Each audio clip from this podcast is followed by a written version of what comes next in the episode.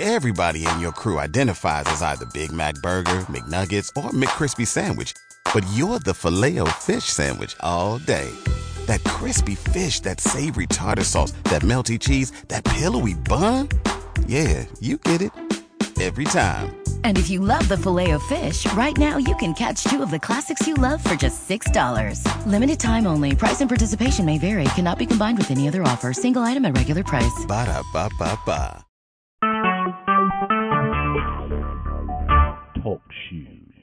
Recorded live.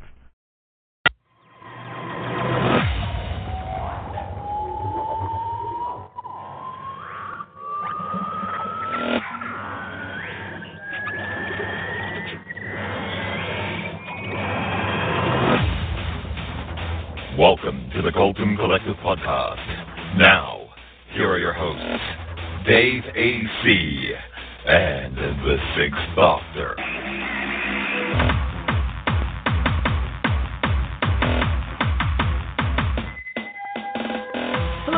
Everybody, and welcome to the Colton Collective podcast. What I hear you say? No Merlin music at the beginning? No, no, no. There's been a change, my dear. It seems at a moment. Well, yeah, anyway, you know the rest of that quote. Anyway, Dave's here. Hello, Dave. Yeah, I think the uh, collective have been uh, rather overindulging over the new year. Yes, Happy New Year, everybody. Welcome to 2013. But it's left a little bit of our collective a little bit in the doldrums, we think, and Ian will explain. Yes. Um. um, as these things happen, uh, yeah, we're we're always at the whim of, of whoever shows up. Uh, we like to make our show a big, nice roundtable discussion about you know whatever the topic happens to be. Um, unfortunately, we don't have an awful lot of people on uh, audio today to talk about Merlin. So Dave and myself, and perhaps um, another person or two, um, we'll be getting together later on uh, to do a studio recording of our thoughts of uh, the wrap up of the series Merlin. So stay tuned on the feed for that. But until then, we've got people on audio. We've dragged them kicking and screaming on, on audio to talk about basically 2012. It was last year, you know. It, mind you, I'm not used to writing 2013 yet. But uh, yes, let's see who those people are. Joining us on audio, it's Mr. Darth, skeptical Hello, sir. So, Hello, good sir, and happy New Year to you. happy New Year. Also joining us, Jeff, the Seventh Doctor. Well, isn't this just wizard? Yes, I'm here. How are you, Ian? Suffering through your bad gags. Oh. Yes. oh. oh. Ouch. yes. Um, There goes another apparently, later on, we'll have some. What? What? What? We, we need everyone we can get. All hands to the deck. No, Don't insult anybody, Ian. alrighty, alrighty, alrighty. Well, uh, everybody else right now is uh, is under the cone, but uh, we're we're sure we're gonna coax them out quite soon. But let's see who is under the cone. Control, new agent training program, section 3.5, the cone of silence. To activate, simply lower the cone and speak clearly. What? Do not overuse the cone of silence. What? Do not shout in the cone of silence. What? In fact, don't even use the cone of silence. What? It's never worked right. I don't know why we bought it in the first place. The portable cone of silence. What? And joining us under the cone, uh, I am. Uh, am I human? I'm not sure. Uh, oh, you. Oh, yeah. Anyway, am I human is with us. Uh, Logan is here. Hello, Logan. Uh, Cyborg, of course, is holding down the fort.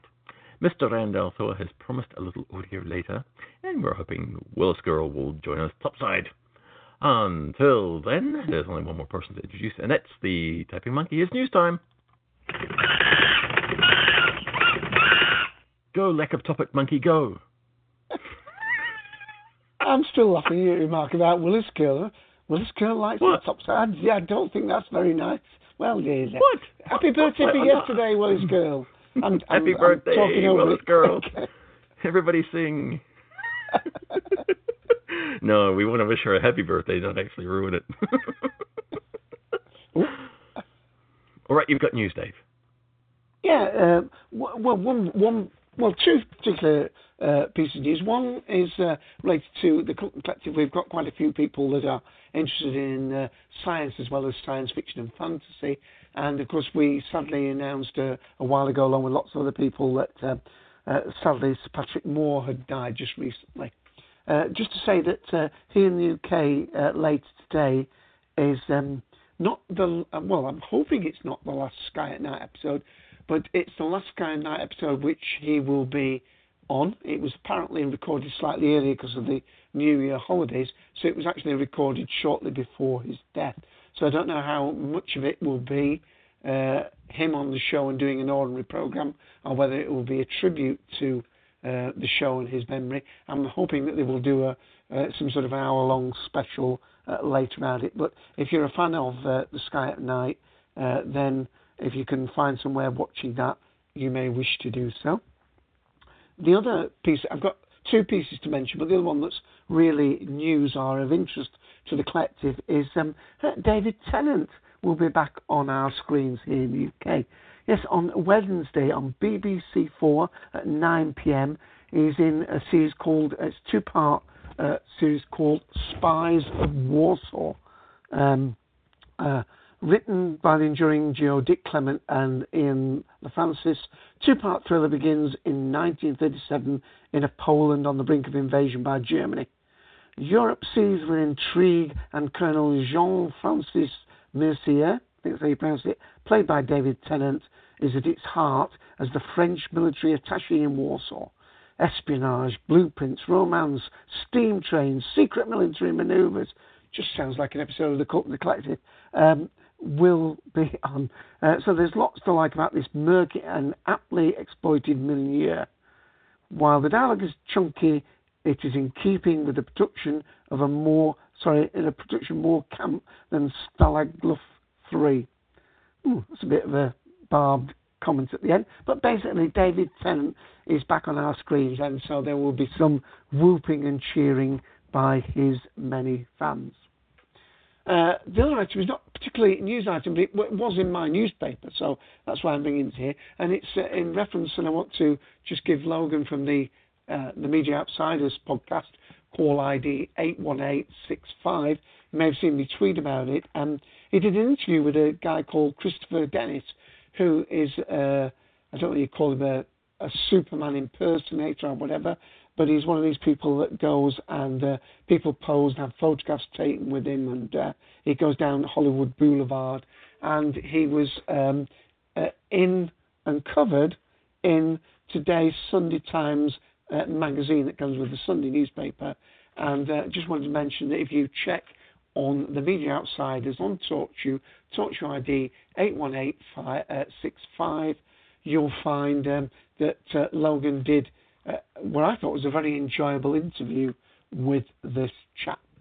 Uh, looked a lot like uh, Christopher Reeve, and um, I think uh, it, Logan will probably agree it was one of his uh, best shows, along with some of the other interview shows that he's done. So, not really a news item, other than that um, the the impetus for it came from my Sunday paper. Okay and I hope my audio is not too bad. Is it? Am I breaking up for you, Ian? Uh, no, I keep hearing you hitting your mic, and it sounds like you're just a little off mic. Like you might be. It might well be me searching around for the piece of paper, uh, but I was looking for the magazine. Sorry about that. You seem you sound a little further away than you normally are. You see, uh, like Spies of Warsaw, Ian and myself send secret messages to each other during the show. You didn't know that, did you? yeah. Oh, here's another pigeon. Oh, that joke didn't go down very well, did it? I missed it. but his aim's improving. Anyone, do you like pigeon pie? Are you trying to get Mike on the show. oh dear, it's gonna be one of those shows, folks. Yes, yes, yes, it is. All right, is that all for your for your news then? Yes, indeed. That's quite a bit, I think. Uh, last Sky at Night and a first new drama with David Tennant in for some time. I think that's pretty good stuff. Yep. Um, I was looking for something, but I'm um, unable to lay my fingers on it right this moment. Um, if you can fill in with something while I find it. it's not. Pre- it's not a present for Willis Girl, is it? No, no, no. Sorry. Sorry. oh, right. Well, okay. Well, um, just to elaborate somewhat on what we said at the beginning, uh, please, um, uh, when you check this on the feeds, it might still have said, if you got it very quickly, uh, Merlin Series 5 review.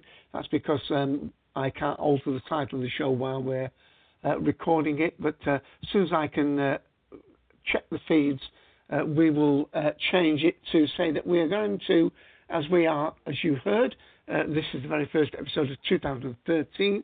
We're going to sort of do a, a sort of collection of semi related stuff that comes with uh, what is the year end and what is uh, looking forward to things in 2013. Remember, of course, it's the awards se- season coming up.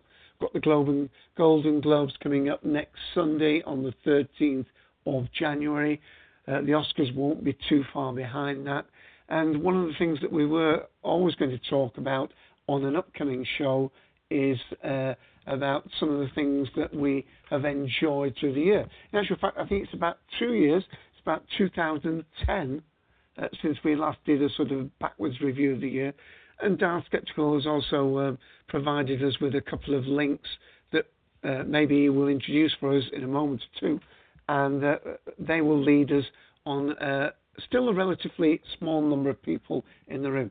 And Ian uh, has sent me another pigeon. Let me just read this now. I found it. Oh, well done. okay, uh, this is something I stumbled across um, uh, earlier in the week. It's actually posted uh, uh December 31st uh, from Toby Hadoke. Those of you who remember, we interviewed him quite some time ago. Um, the man who came up with uh, Moths Ate My Doctor Who Scarf, and also his new show, My Stepson Stole, Stole My Sonic Screwdriver. Um, and he has a, a, new post on his blog at uh, tobyhadoke.com uh, under Doctor Who, uh, the post being called A Stupid Idea. Uh, and I'll briefly uh, uh, gloss over what, what it says here for reading out the, uh, the first part.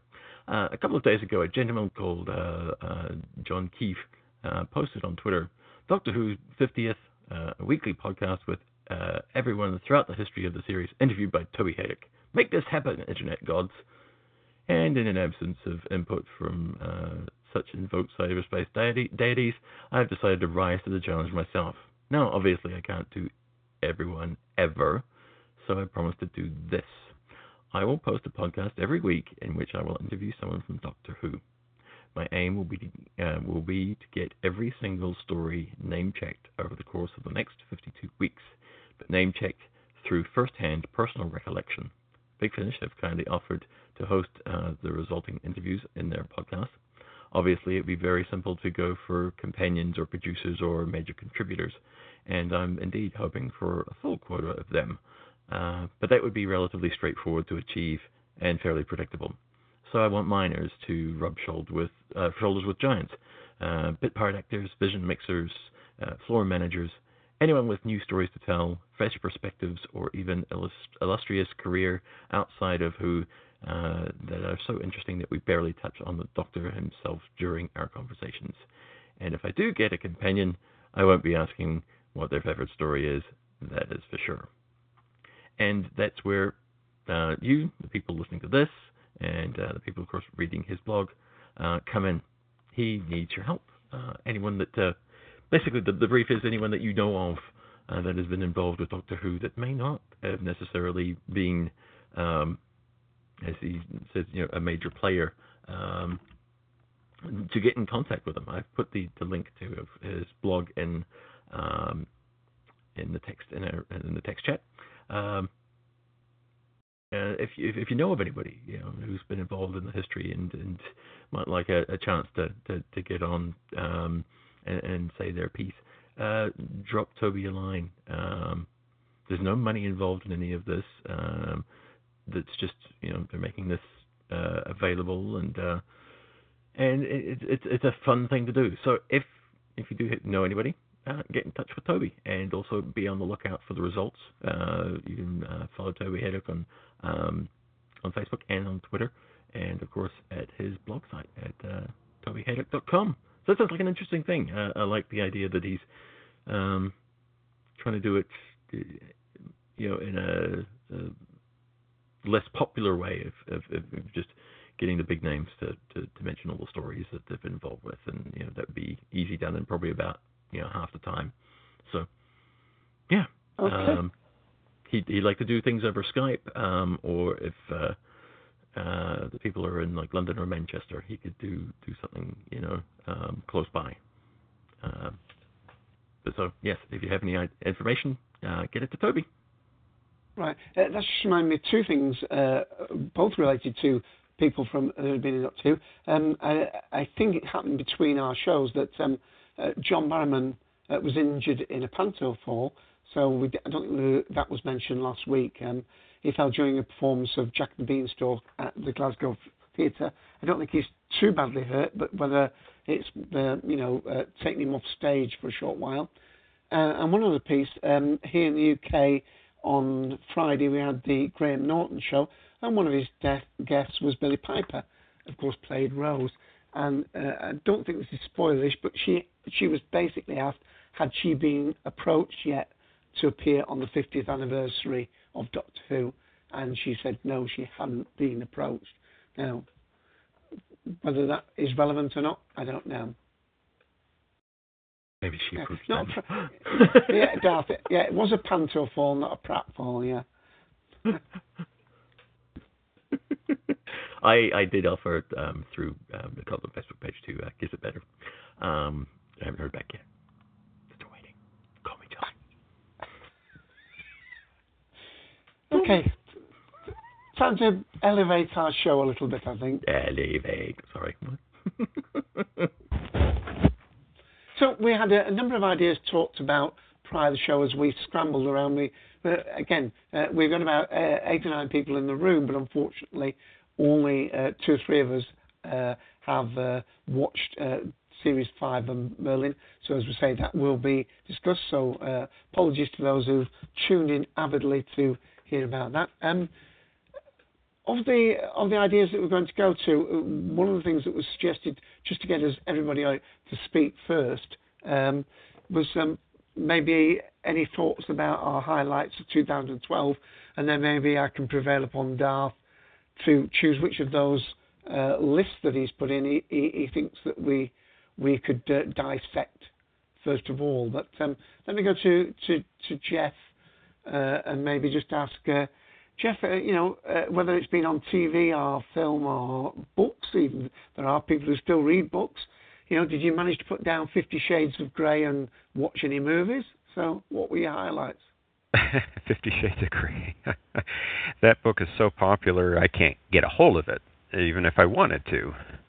uh, in the UK, it just announced that I think it was in pounds, not dollars. Uh, this last year, it made 47 million. I think it was pounds, might have been dollars, and that is more than the uh, the final when the final Harry Potter book came out about five years ago. That made 42 million. But of course, that's not adjusted for inflation. We're talking about inflation. In the last five years, we've gone down, haven't we? Not inflated, we've deflated. But there you go. Anyway, Jeff. I, am not sure if deflating is better than inflating or not. Uh, Back um, I'm saying nothing. Children's show. Okay, sure. Well, I, I would say the biggest surprise for me, and maybe I'm a little late coming to the party, is uh, for for the last year is Sherlock. Um, I brought home from the library system here in, in the county that I live in uh, both seasons of Sherlock over the Thanksgiving break, and uh, my wife and I watched both seasons in rather short order, and we were both stunned by the show. It was so good. Uh, I, I that is really the highlight for me. Is the last year is is Sherlock. Um, it, it was just unbelievable to me uh, how well acted the show was, how well written it was. Um, it just blew me away. any Doctor Who highlights then? Because that was part and parcel of the question, which I didn't actually repeat, but we had talked about that uh, if people couldn't uh, suggest any films that they've been seeing, that they may at least have a highlight of uh, Doctor Who that has been for them over the year. Well, I, I think I'm going to be uh, different than most people when it comes to Doctor Who. My highlight for this past year was Asylum of the Daleks. I still think that was the best written, um, the best paced story from the last year. I, I really enjoyed that quite a bit. And um, when we talked about it, uh, when we reviewed the show a few months back, I had mentioned that uh, my wife doesn't typically watch rewatch Doctor Who, and when this aired here in the states, it was of course on BBC America. They play the episode back to back. They'll repeat it right after they show it, and we both sat down and rewatched it again because it was, if, at least for us, that good. We really enjoyed that episode. It really enthralled us and kept our attention both times.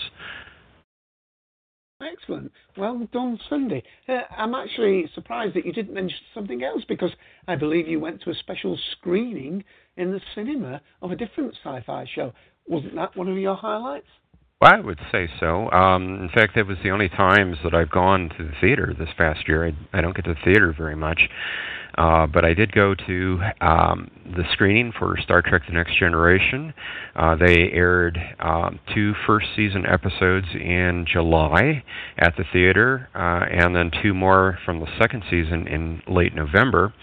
And what they were doing was they were remastering the show. They went back to the original uh, film negatives and uh, redid the show in high definition, just as if they the show had never existed. They pieced all the the pieces of film together in order of the show and remastered into HD and 7.1 surround sound. And to uh, celebrate that, uh, Fathom Events aired two of the more popular episodes of each season so far released um, on Blu-ray at the theater for a one-night event, and uh, uh, that was very enjoyable for me because I I really love Star Trek: The Next Generation, and it was just great to see it on the uh, the big screen again, or I guess the first time. I'd never seen it on the big screen before.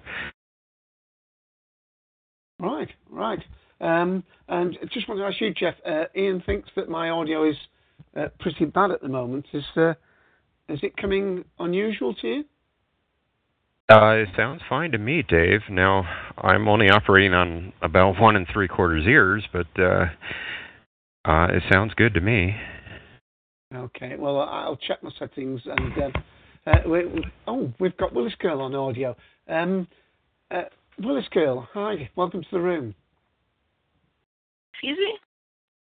Welcome to the room. Oh, hi. Yeah. I heard you perfectly, Dave. birthday. Bingo. I was about to say that the uh, biggest surprise this year was Elementary, um, the uh, CBS version of Sherlock Holmes. I thought I would hate it, and I thought it would be exactly like um, like the BBC's version of Sherlock. But surprisingly, I find that I like Elementary, but not as much as Sherlock because the um, episodes for Sherlock are are higher quality because you know there's just three episodes a season. However, um, I feel Ele- Elementary has has been quite a surprise for me because it seems a little bit more uh, realistic about um, Sherlock Holmes' addiction problem, which uh, Sherlock the TV the BBC series doesn't really uh, follow that much. It's Sherlock the BBC series is more or less like a superhero. He doesn't seem to have any um, problems outside of uh, being very focused on things. As far as movies, my big highlight for me has been Avengers. I that that movie was absolutely amazing. Um, second highlight would be uh, Batman. Although I've completely forgotten about what the movie was about. Been so such a long time since I've seen it, but the one thing that stands out for me this year has been uh, Avengers. Recently, I've seen The Hobbit, which was okay. It was a little long, and um, that's about it. I- I'll probably think of something else later. Okay. And uh, yeah. Um, so um, we want to hear from Darth uh, on this particular aspect. Uh, Darth, what's uh, what's been your highlights of the year so far? Well, not so far. It's over. Last year. I suppose it is, yeah. Um, wow, uh, kind of a lot of things, really. Um, I, I suppose for me, the number one highlight, and this is going to sound a little strange maybe, but uh, the number one highlight for me is probably the return of the um, Avatar universe, the proper Avatar, the non James Cameron Avatar, that is the uh, Avatar the Last Airbender uh, universe in Legend of Korra, which is a Nickelodeon animated show. Um, that I, I just found the animation it, 2D animation, but nevertheless, uh, just gorgeous animation, really transported me back into the world of that universe. But it's a world that's slightly more adult than the original series, which was what was it, seven, five years ago? Now that that original series concluded, so there's been a big gap between the two series, and you know one of the more enjoyable aspects of that particular universe is that unlike a lot of American television shows and British, well, even Doctor Who, that, that propose a, an idea at the beginning of the series and never get you to the end of that idea. They they just continually, you know, take you on this sort of lost like journey where you are never coming to the conclusion of you know what got you hooked in the series. The great thing about Avatar, the Avatar universe, the guys behind the Avatar universe, is that they want to tell a story, and so you will get to the end of things. And uh, it's been, I've really quite enjoyed this this newest iteration, and it, it's not over yet, but yet, you know, it's come to a conclusion that makes sense for just that one series. It's it, it's been quite a good ride, and so that's been certainly my sort of um, fantasy highlight. Quickly behind that has been the change in the storytelling style of Star Wars the Clone Wars, I guess, because um, that has moved exclusively, pretty much, into a um, a kind of Doctor Who, classic Doctor Who way of telling stories. They have moved into the four episode serial um, which has been fascinating to see Star Wars told like Doctor Who, um, and and I've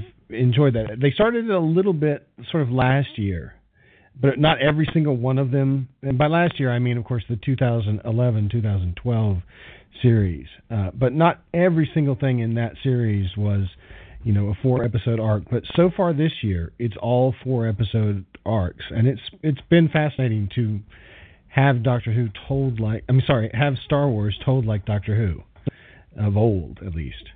So that's been really cool. Um, I, I suppose another I don't know if highlight's quite the right word, but well, I go, I'll I'll keep on the positive side and say you know the other highlight in the world of comedy, no doubt, absolutely, positively, the funniest stuff going on. The Daily Show, unbelievable. Seriously, I have had to exit the room from laughing so hard at Jon Stewart during the elections of 2012. I, I, I've I've never seen topical comedy on that level be that funny. Just day after day after day, finding the ridiculousness of what is going on with this election that, you know, of course, cost billions of dollars and changed absolutely nothing. And yet mining that for just the best gold ever. And I don't think it's available on Hulu outside of the United States, but it certainly is available on Hulu within the United States. And also, on, I think also on the Comedy Central website, you can still find back episodes. But that last two weeks, everything from the time that Obama imploded at the first Denver convention until he won, that every single day was comedy of the most spot, uh, side-splitting, beautiful nature imaginable. Just just crazy good. I cannot heap enough praise on it. Probably the funniest comedy I've ever seen ever on, on national television in uh, in in America on a regular basis where you really have to you know get in there and write and then the thing is they're writing under time pressure right i mean it's not even you know okay we're six months out and you know we're filming in you know february for delivery in september none of that crap it is we're filming tonight you know, we're writing today for delivery tonight, and what we're serving up is the best stuff ever. Ridiculous. Seriously ridiculous. So that is unquestionably my comedy highlight. Um, and I suppose in film, you know, the highlight is of, of like the best stuff that I've seen. The highlight is two things that are diametrically opposed. One would be, and they're both sort of fanish in their own way. One is um, the Avengers, which I just thought pulled off almost the impossible to make a good movie featuring, you know, suited superheroes um, from, you know, mainstream comic books, and you know, making a compelling story out of that. I, I thought was pretty amazing, really. I mean, it's not a perfect film by any standard, but it is still way better than one could have imagined.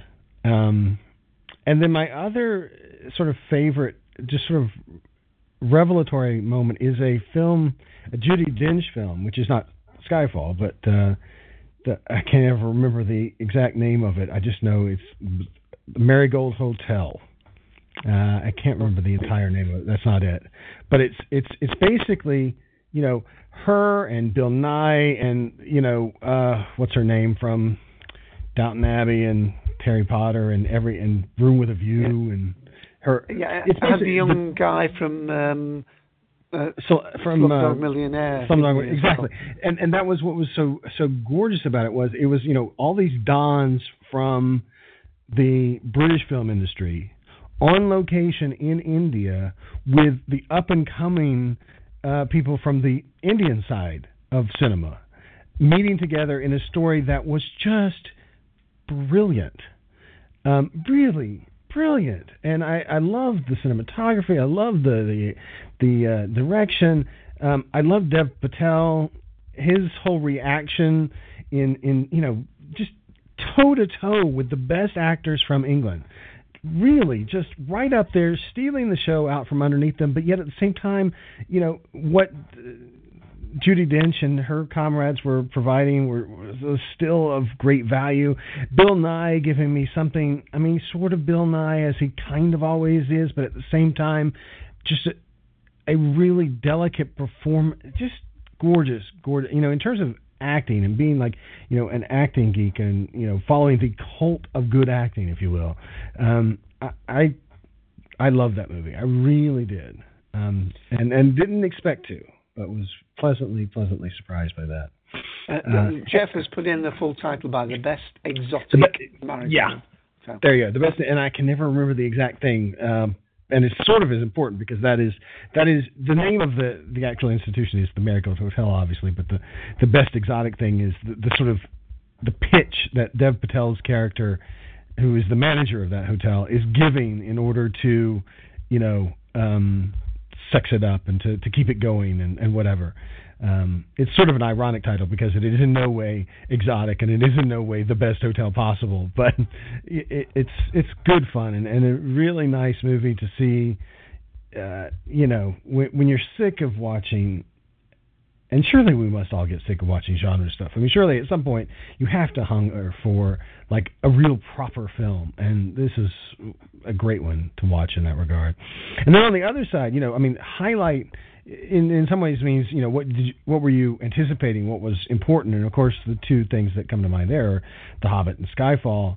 You know, just because we've been following that forever and ever and ever, and the tortured development uh, path and all that stuff. And you know, in both cases, they were sort of good but not great films.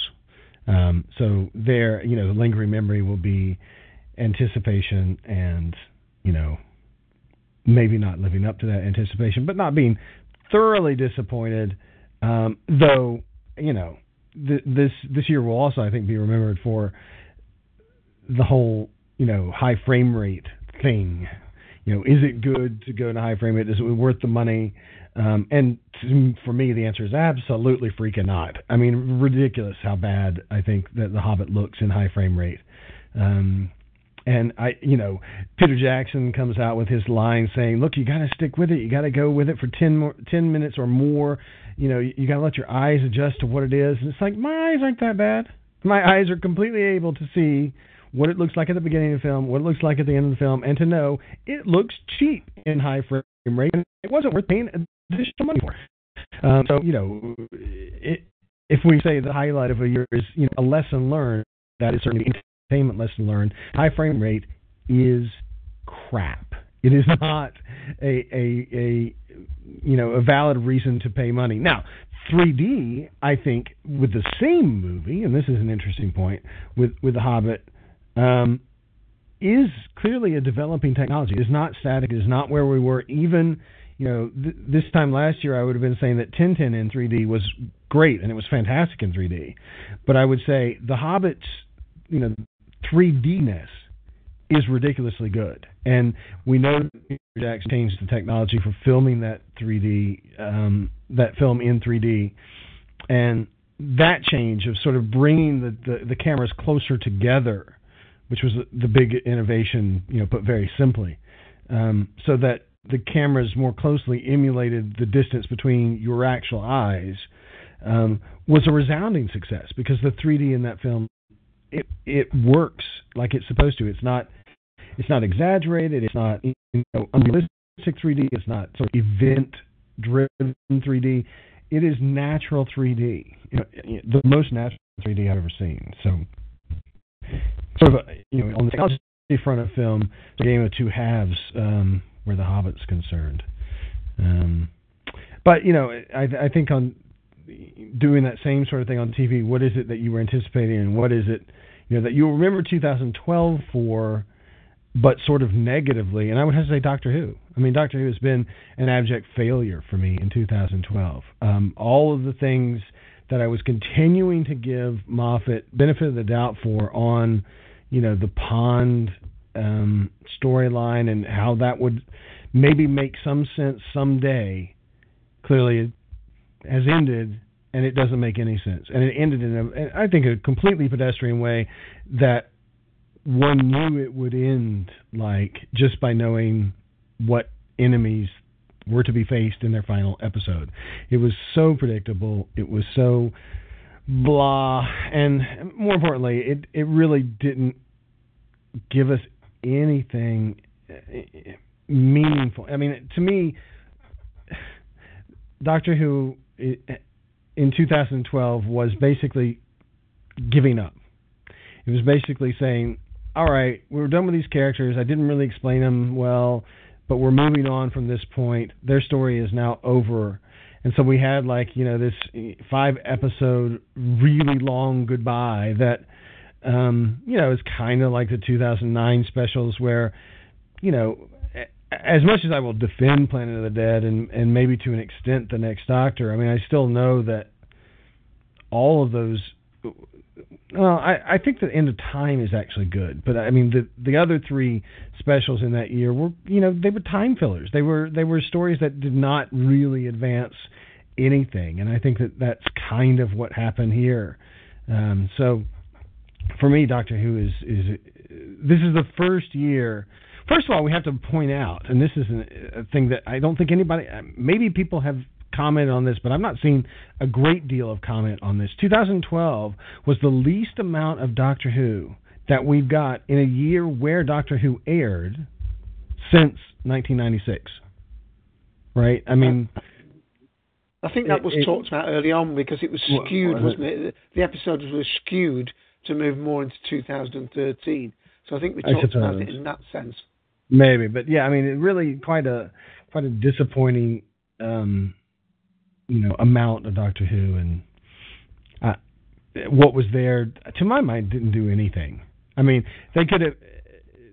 At the end of the day, you could have just said goodbye to Amy and Rory in 2011, and you know, started afresh with somebody new, and the show would probably have been better for it. So You know, clearly Doctor Who is is the sort of the least favorite thing of my favorite things that I've watched on television. And instead, this has been really a year where you know we've seen great resurgence in comedy, led by the Jon Stewart Show, but I think also Community. I think also um, Thirty Rock still ticking along quite nicely, um, and I, I think it's also been a year where, um, you know, I don't know. Maybe maybe there's just been. It's, it certainly has been the increasing year of moving to non-standard, um, non-terrestrial broadcasters for most of your entertainment, with the exception of NBC's great um, Thursday comedy lineup. Um, basically, this is you know we're continuing the trend of going to HBO, going to AMC, going to um, other networks, FX, other networks that are really cable networks, and in some cases premium cable networks to look for good television. But you know, hearteningly, there is a lot of good television out there in 2012. It's just that most of it is not on terrestrial broadcasters, and I, w- I would sort of include in that, you know, most of it's not even on BBC One. I think this is, you know, on the British side, I think this has been a year where there's been relatively more good stuff going on on ITV, um, you know, than on on the BBC. I mean, I think, as I recall, this is isn't this the the year that started out with.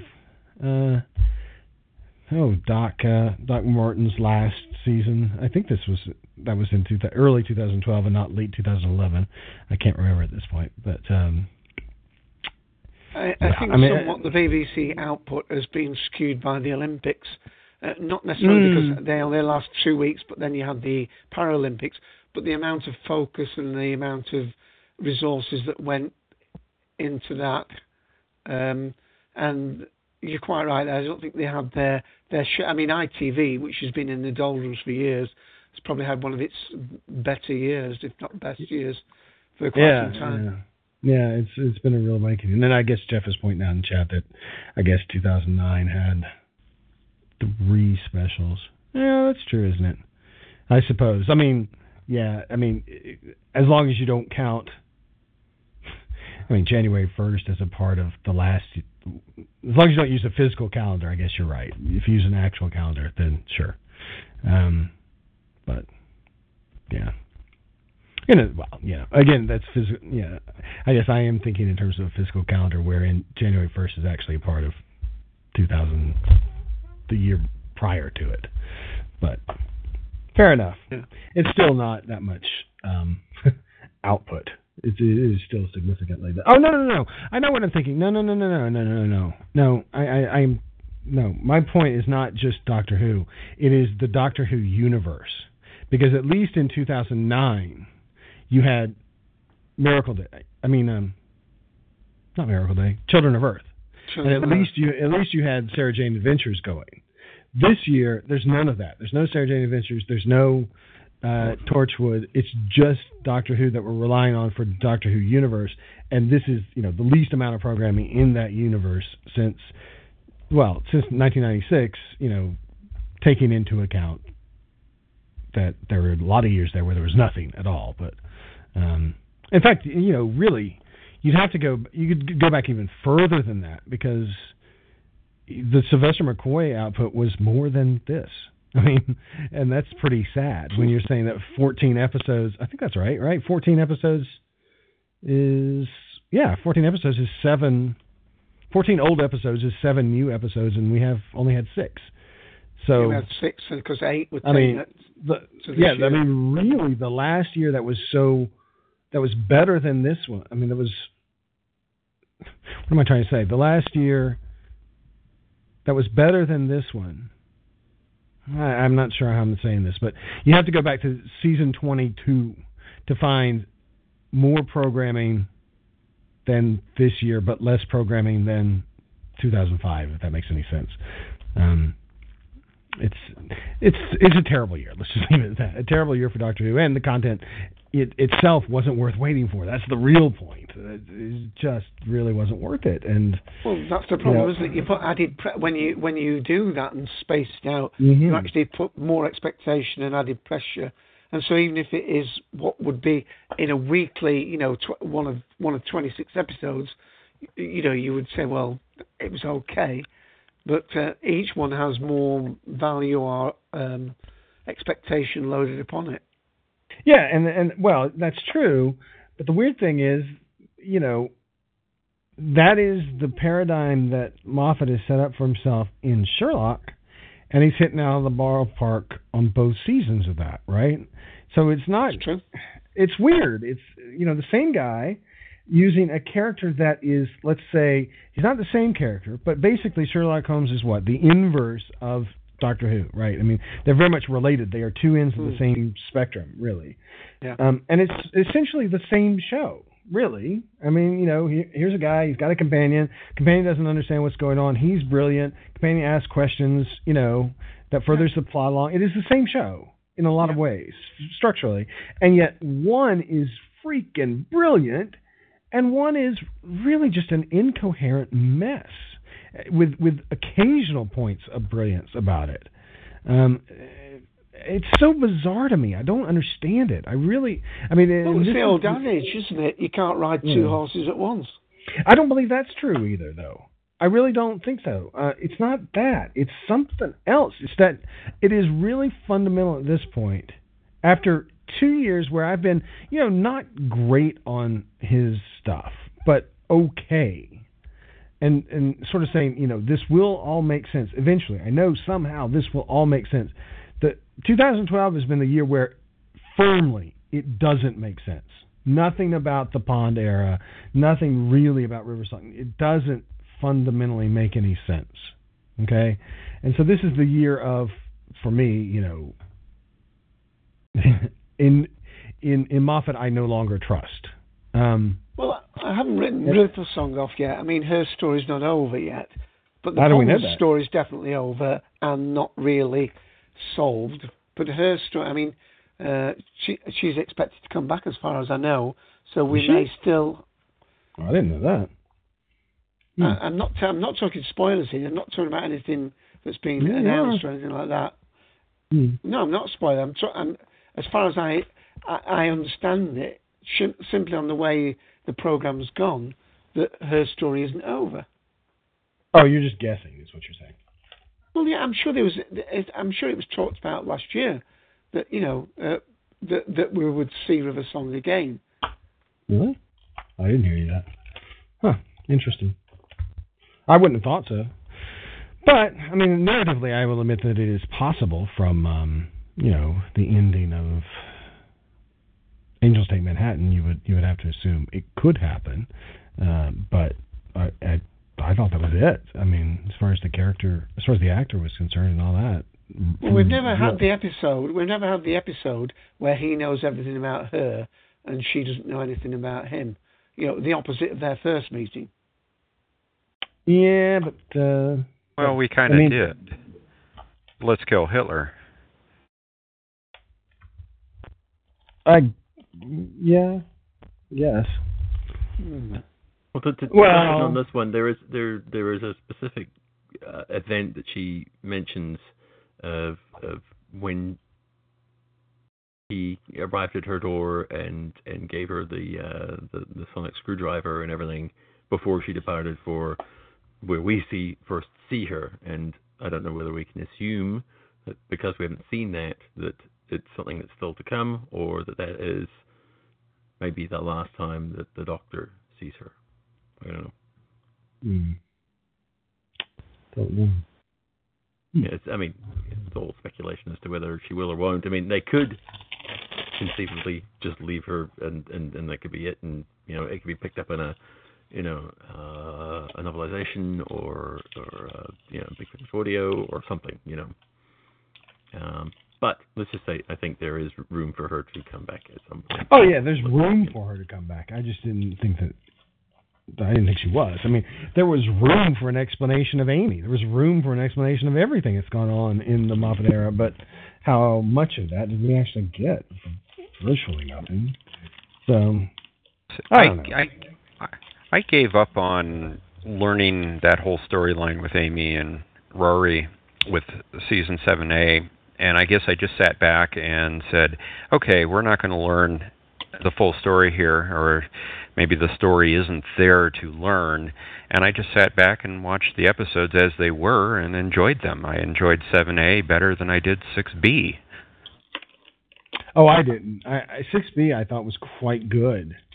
Um, and, and in fact, in general, six was paradoxically my favorite season, but it was predicated always on the notion that, you know, maybe, well, either either that was it, just you know, flatly saying they're not coming back after they were written out in um, God Complex, or you know that if they were coming back, we would get explanations for you know stuff going all the way back to the eleventh hour. One of the two things, but just to come back to come back, and not only that, but I mean look at the stuff that they came back to. I mean my God, the the whole uh, you know marital problems out of nowhere and solved in one episode. What was the point of that? Absolutely nothing. That, was a weakness. I agree with you. Yeah, and that, that's why I don't see how you can. I mean, it's fair play. You can believe what you want, but I, I just find it ridiculous or hard to imagine watching Asylum of the Daleks more than once because it's. Well, I mean, I, I have watched it more than once, but you know, enjoying it because that's such an obvious weakness. I mean, it pops right out at you that how can you enjoy that twice? Really, truly enjoy it. I mean, it's it's so lame. It's out of nowhere. Well, it, Yeah. it really wasn't out of nowhere if you'd watched Pond Life, but Oh, yeah, yeah. And, well, come on. I mean, that's only in the final seconds of the final part of Pond Life, um, where it's just the suggestion that something is amiss. But I mean, not even there's not even dialogue in Pond Life for it. I mean, there's a worried-looking expression. That's about it. I mean, it, it's such. I mean, poor. I, I don't. I don't want to. You know, look, it's it's a visual medium, right? And so you sometimes that's enough. Sometimes you can say, and and maybe it was enough for you that you can just look at a scene and you can say, oh, I can read so much into that, and I enjoy reading so much into that. Believe me, I mean, I I I, I love comic books, and that's what a lot of comic books is. It's not dialogue. It is you know really studying the frame, really trying to get meaning and import out of what is there. But having said that, it is you know it is late in the day to introduce that sort of tension and then dismiss it in a matter of 60 minutes and never revisit it. I mean, it's so, it's such. Uh, why even bother if that's what you're going to do with it? It doesn't make any sense to me. well, to me that was such a small portion of that story. It, Small It did- yeah. How?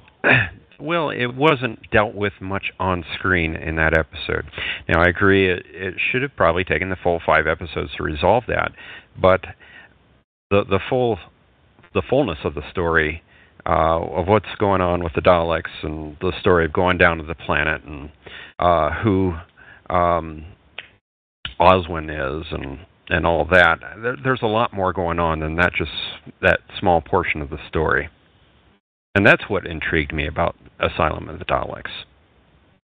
So, uh, well, maybe that's more the point then. That what intrigued you was not really, you know, anything to do with the creation that at this point should have been, um, you know, the most intriguing part of it, but rather it's the new girl, not the old girl. You know, which is that's such a that's such a weird thing to me. Um, I mean, I, I I understand you know, this is the year of new things. You know, in a way, 2012, we're looking for the new companion, and that's that's good. That's part of Doctor Who and all that. But you know, surely think think back to Hand of Fear. You know, what it, what you're interested in there, and and again, you don't have the build up. I mean, you do now. If you're if you're encountering old Doctor Who now, you know how Hand of Fear ends because someone will have told you, look, go watch Hand of Fear because it's Sarah Jane's last episode. So you are, in fact, enjoying now Hand of Fear in exactly the same way that you would have enjoyed Angels Take Manhattan. You know what happens.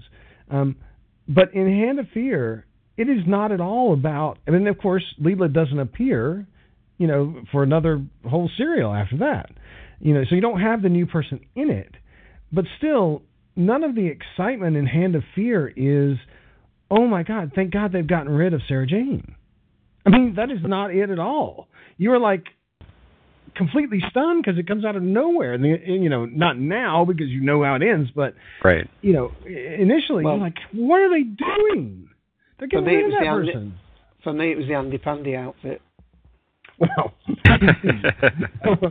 but you know, or or when Jo leaves, or you know when Barbara leaves, and and Ian, they just you know check out at the end of an episode that was pretty bad throughout, and then all of a sudden, you know, that that that serial in its last ten minutes takes on this incredible import. But that doesn't at all happen with this. Or I mean, Rose. I can't believe she went. Martha.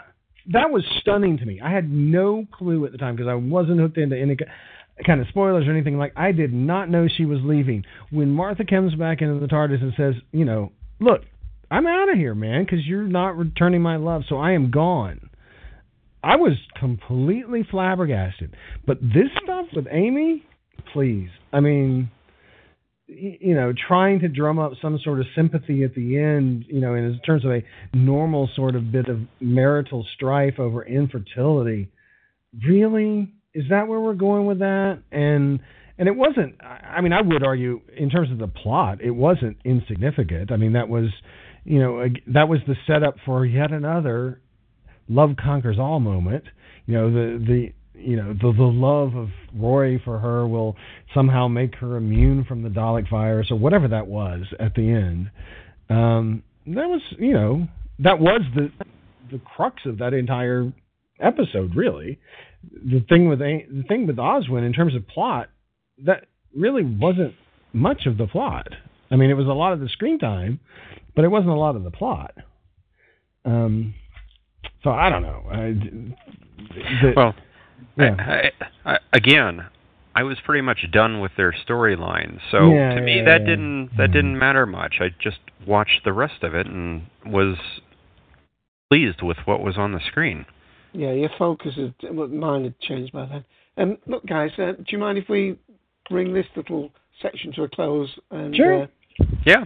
Okay, right. Um, Ian, do you want to just uh, give your highs and lows of the the year, and then I'll go, and then well, I'm going to ask Darth uh, because of time. Maybe he wants to choose. He's put a number of options for the list in there. Maybe he wanted to just pick the one that he would most like to go with, because we may only have time to do one of them and not more than one.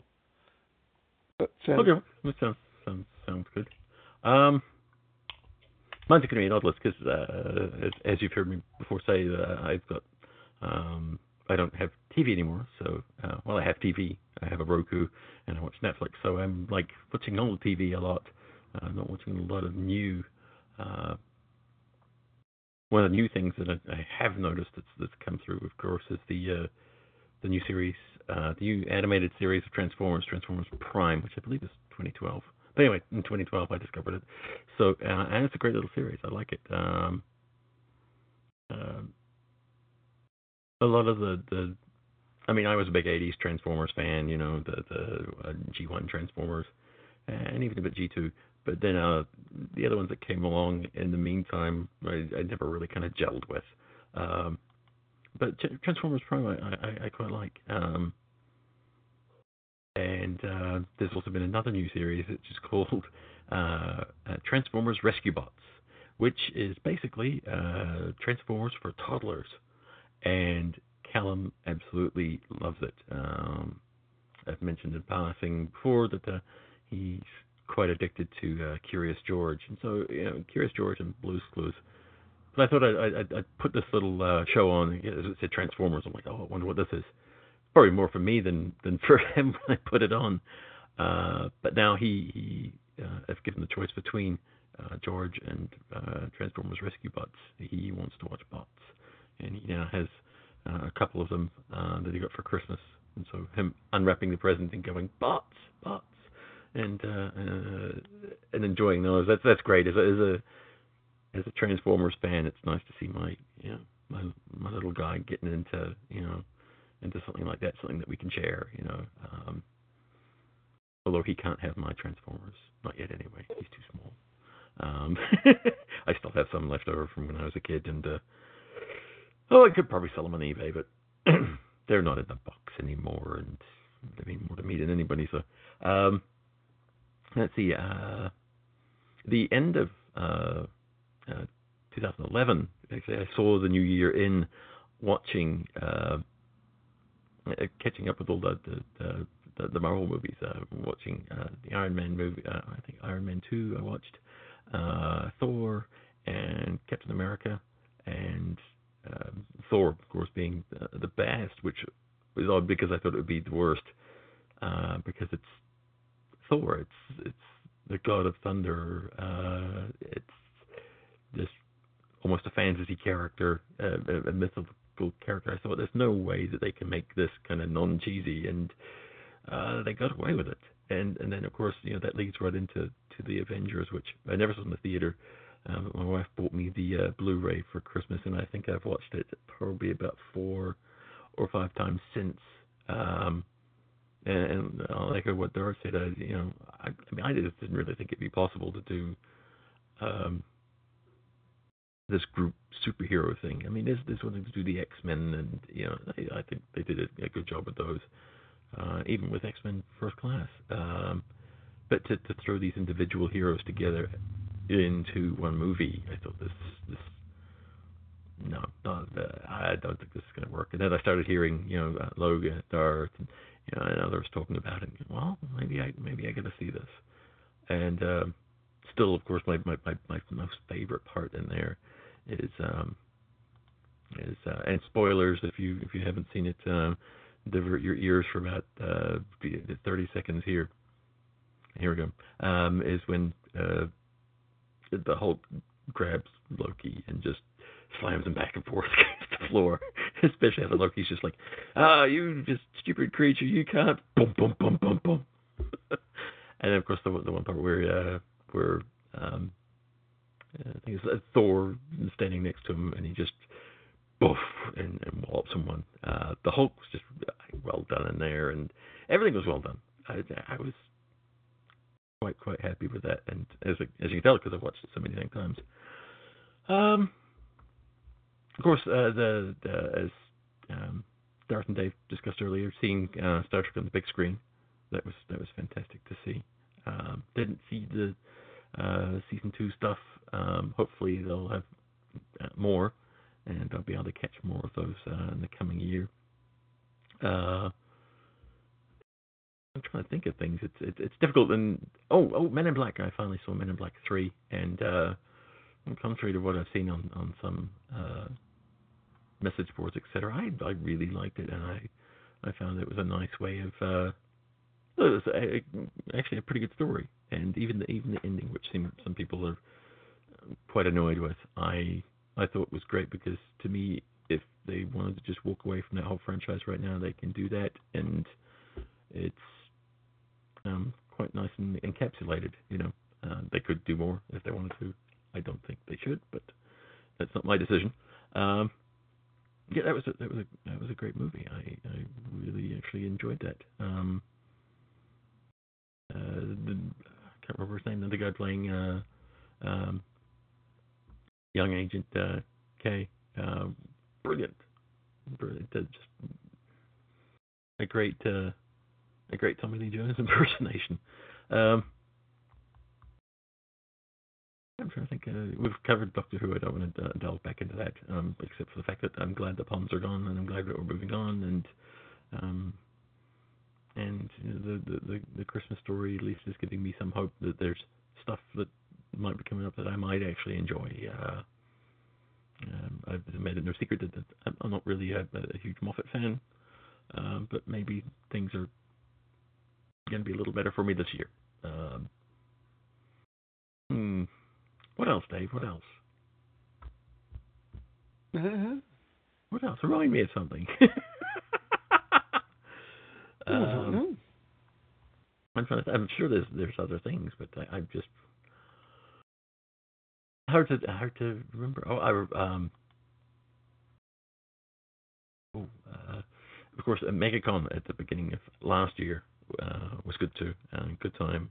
Um, Liam and I roaming the floor, uh, yeah, being in on the, uh, the the Warehouse 13 panel was great. Um, and, uh, and, and getting to see uh, um, Robert Picardo and, and having my photo taken with him. That's a personal highlight for me. Um, and also having an autographed picture of him sitting up on on uh, the top of my desk right now, which I'm actually looking at. Uh, it's always fun. Sometimes it's fun to meet uh, meet the, the, the stars of, of TV shows that you admire. Other times, sometimes it's a I don't know, a little disappointing. Um, the Doctor was a good one. Uh, I mean, I'm under no illusions that, that, that they're you know, oh my best friend uh, because he you know took his photo with me. Um, he's doing a job, and that's how he's making money on the side, and it's fine. Um, what what I like is how they conduct themselves uh, personally with with somebody. I mean, uh, he did a, a nice job, I think, for the money I paid him, um, and, and I enjoy that. Uh, some others you go up and uh, like one actor I went up to and I, I, I thanked them and. I'm not sure if it was just he's, his personal skills aren't there, or he doesn't know quite how to handle those kind of compliments. Um, but it left me feeling kind of cold. Uh, it's not necessarily uh, his fault or my fault or or anything, but um, but yeah, it, it is it is fun to go to these conventions and you get to see all sorts of stuff. Um, so if you've never been to a convention, go to one, especially one of these big media ones where know, there's lots to um, buy basically if you want, and then there's these tables where you can just kind of stand back there and, and watch these people signing autographs and uh, and having fun. Um, and go to the odd panel and hear a funny story. Um, that's that's that's about. I can't think of a whole lot. Um, as I said, it's, it's difficult for me to uh, to know uh, to remember what, what, what came out because I normally watch movies when they come out on DVD or Blu-ray, um, and TV series I'm watching kind of on a time delay. Um, but yeah, it's uh, that's pretty much all I've got, I think, for now. Okay. Uh, well, I'll try and be fairly brief, so I'll just give uh, Darth some warning so he can select that uh, list that he feels we we can we can go forward to for the next section of the show, maybe the last section, but so on. Um, here in the UK, um, quite a lot of things. Um, I actually uh, enjoyed the Olympics. I know some people are still talking about the London Olympics. I'm not so bothered now, but I really did enjoy watching those. And I suppose being on home turf, it's great. Always seems to be in the UK. You know, if you, if the England are doing well at any sport, cricket or rugby or something like that, it usually means the the country's gone to hell in a hasp and a handbag in every other sense. Uh, we never seem to do well in sport and and economically at the same time. I do not know why, uh, but I did enjoy that. Um, there's been the, the the things I've most enjoyed on TV uh, of new material has actually been uh, I've been back watching natural history programs and documentary. Is a uh, Supersized Earth was a a really uh, good series, and um, there was another one going around the Pacific Rim uh, two high definition shows that look absolutely marvellous. And of course, uh, David Attenborough's Africa has just started. Uh, now, that is really uh, something to watch, really high quality stuff. Um, I, also am a bit of a softy because I actually enjoyed. Um, uh, I don't like um, some sort of historical dramas that become almost historical soaps. But there was one I liked. It was called The, the Paradise, um, and uh, I really enjoyed it. But it's uh, oh yeah, that was great. Very light, light, fluffy stuff. But I, I really enjoyed that. Um, so yeah. Um, what else? Um, disappointments on TV. Uh, I tried to watch that Terra Nova. I think that came out this year. Seems so long ago now. was disappointed with that when really I thought it should have been uh, a surefire hit. And I was looking forward to it after the disappointment of the um, the one in the UK, the the Outcasts. But I think that was probably from the year prior. Um, enjoyed some films. Didn't see many films, but I did did enjoy Tintin. Did enjoy the Avengers. I enjoyed Skyfall. Um, uh, uh enjoyed uh, lots of those. Uh, enjoyed The Hobbit in 3D, and uh, I take on board what Dal said because it it didn't seem in your face 3D all the time. There were just one or two really great moments. I think the first one that I really noticed was when this little butterfly flies out. I don't think that's too much of a spoiler. Um, and it, it, really did look very good indeed. Didn't see it in the high frame rate, um, but how much that. I've been actually watching a lot of old sci-fi. There's a, a couple of new channels come here in the UK, Pick TV and a couple of others. So I've been watching old Star Trek Voyager episodes and Dark Angel episodes, and of course um, I got for my birthday and uh, Christmas I got quite a few. Um, I got the whole box set in Blu-ray of the uh, uh, Harry Potter films, so I'm going through those. Got Highlander 4 series going through those. Uh, got some uh, Doctor Who's classic uh, going through Ambassadors of Death at the moment and a Mannequin box set. So an awful lot of those. Um, what else? Um, oh, and just a little thing to show that the Cult Collective can do even its wholesome good.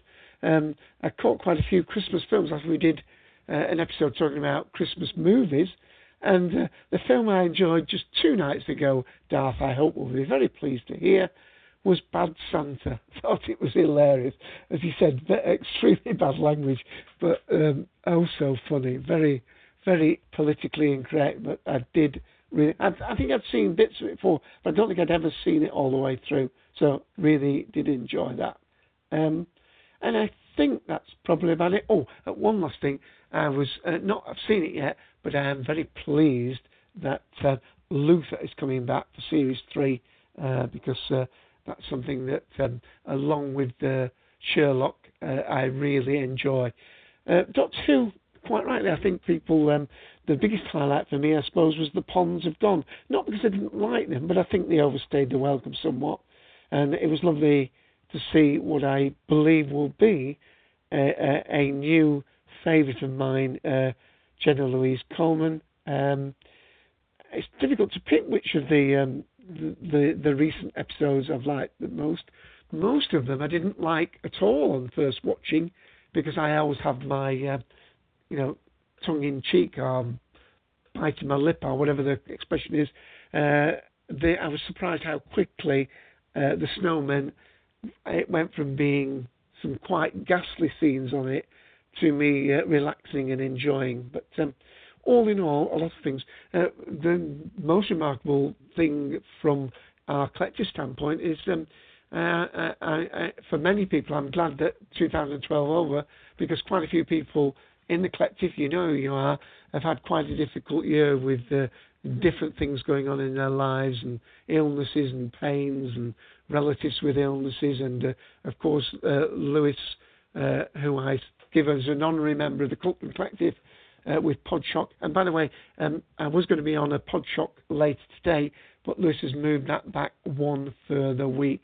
Podshock Live, uh, reviewing The Snowman, will be next Sunday, Sunday the 13th.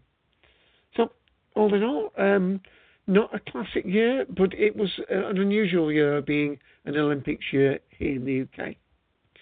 So, um, I don't know whether any of those like Jeff and Willis Cooley or audio, uh, they've listened to an awful lot there. They've had their say, but have they got a quick additional thing they want to mention before I ask Darth to perhaps uh, repost the link of whichever one of those um, ones you think might be the best one to move forward with? Jeff, have you got anything more to add?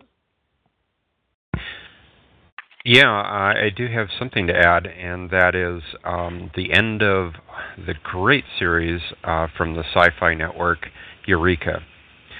Uh, it's a bittersweet ending. Uh, I know that some people have not seen it, and going to reveal any spoilers for it, but uh, uh, I really enjoy. You're welcome.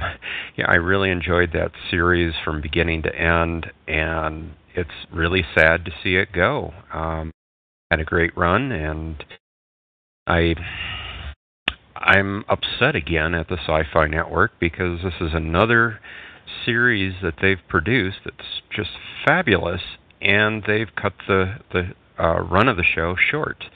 Uh, this was supposed to go for another season, and one day after they announced that uh, last season, they said, "Oh no, we're not going to do it." And then they came back and said, "Okay, we'll give you one more episode."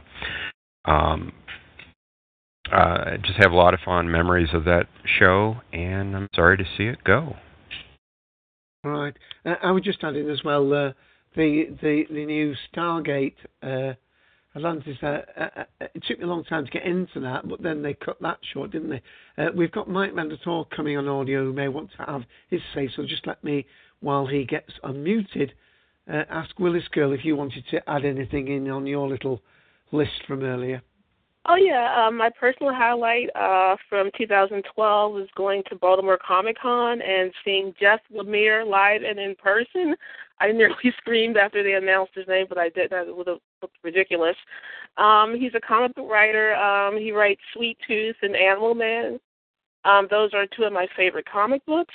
Um, another comic book I liked uh, for 2012 was All Star Western, featuring my favorite hero, Jonah Hex and uh, so like Swamp Thing. And the surprise for me was the fact that I liked Aquaman, which has really uh, built up in 2012.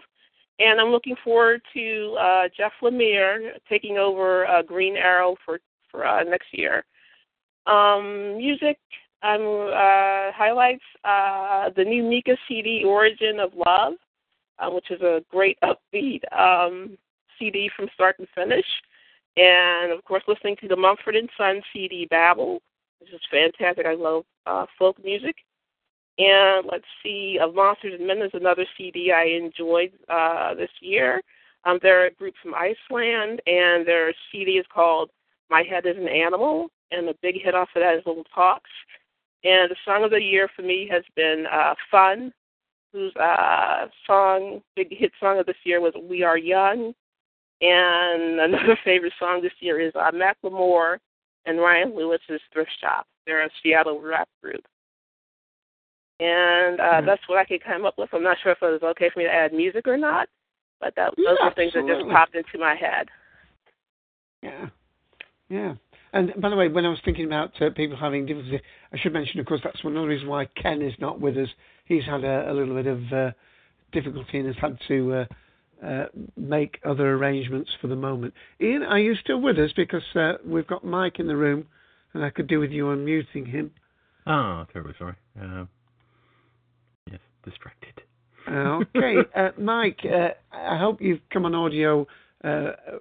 well, and you're prepared to talk straight away. before we move to this, and I will go to Darth next. Um, do you want to pick any highlights and disappointments of the year? Sure, uh, that's what I was coming up with for the past few minutes here. I was typing up a list of just highlights and disappointments from the year in entertainment and media that you know that, that I've noticed. Uh, of course, for me, uh, throughout my university years, I was a member of the anime club, and there was one anime series that I was a fan of throughout throughout my entire years at uni, and it, it's a series that came to an end earlier this this year. It's a, a series called Bleach. I remember I discovered it in 2004 when it began, and it when when it started, it was it seemed to be just this series that would end rather quickly. It, it didn't seem to have that much of a story, but lo and behold, the, the story unfolded. And earlier this year, and I think it was March, after 366 episodes, the Bleach anime came to an end, and that was it, it, it was a mixed point because the, the it was a, a disappointment because it, it it ended and the then the manga which was still going on which of course the the the anime was an adaptation of the manga, so it was drawing its material from there. The the story was actually becoming it was becoming even, becoming a bit better because uh, the, a lot of people, you know, the fan, the fans of the in, in the Bleach community were complaining that the the Fullbringer arc, which was where the anime came to an end, that was kind of a low point. There was not that much action. The series had kind of shifted from being based on action and and just all of these battle scenes to becoming kind of a kind of a drama where we, we had this mystery going on with the this this, this uh, society that the main character Kurosaki Ichigo was becoming involved with and this this mystery of what's going on with these characters and their backstories so it was kind of shifting tone the anime did it did come to an end on a, on a high note. The 366th and final episode. It was a good way to. It had a good look back on the on the series, and it, it did conclude some story arcs that were going on, and it, it it did it ended on a high note.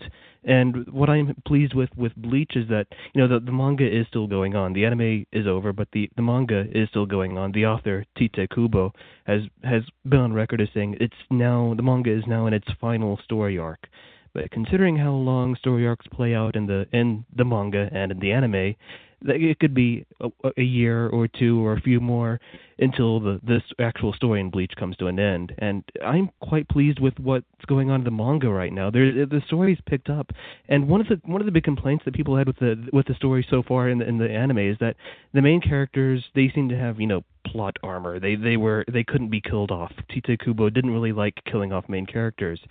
Well, you know, since the mon- since the anime's come to an end and this final story arc in Bleach has been going on, a lot of main characters have actually been killed off and that that not, all of those came as a complete surprise. And I, it's it's just it's interesting that he's chosen this new direction in this this final story arc, and I'm looking forward to see where this where the story goes in this in this new year. Uh, so Bleach has, fine, has been definitely been a highlight for me for this past year. Just its shift from being an an animated thing to primarily being just a, a print medium, a, a manga, just a, a print medium. So that that's been the highlight. Another highlight for me, of course, uh, and just different things that I watch is, uh, I, of course, I'm, I'm also a fan of a YouTube serial called Marble Hornets, and uh, it started its third its, third and final season, quote unquote, early uh, I think in January or even February of this year, and it was I remember I was interested to see where they would take the story because the the first season of Marble Hornets is kind of this the the, the, the creators of the series have you know they they've come out and said that they didn't know that they would be doing a longer series. They didn't they weren't planning for a longer series in the first season. They were just doing okay, let's this idea sounds like a good creepy video idea. Let's do this. Let's do that. But then you know, it had a growing fan base, and they decided, okay, let's uh, actually try to do a story.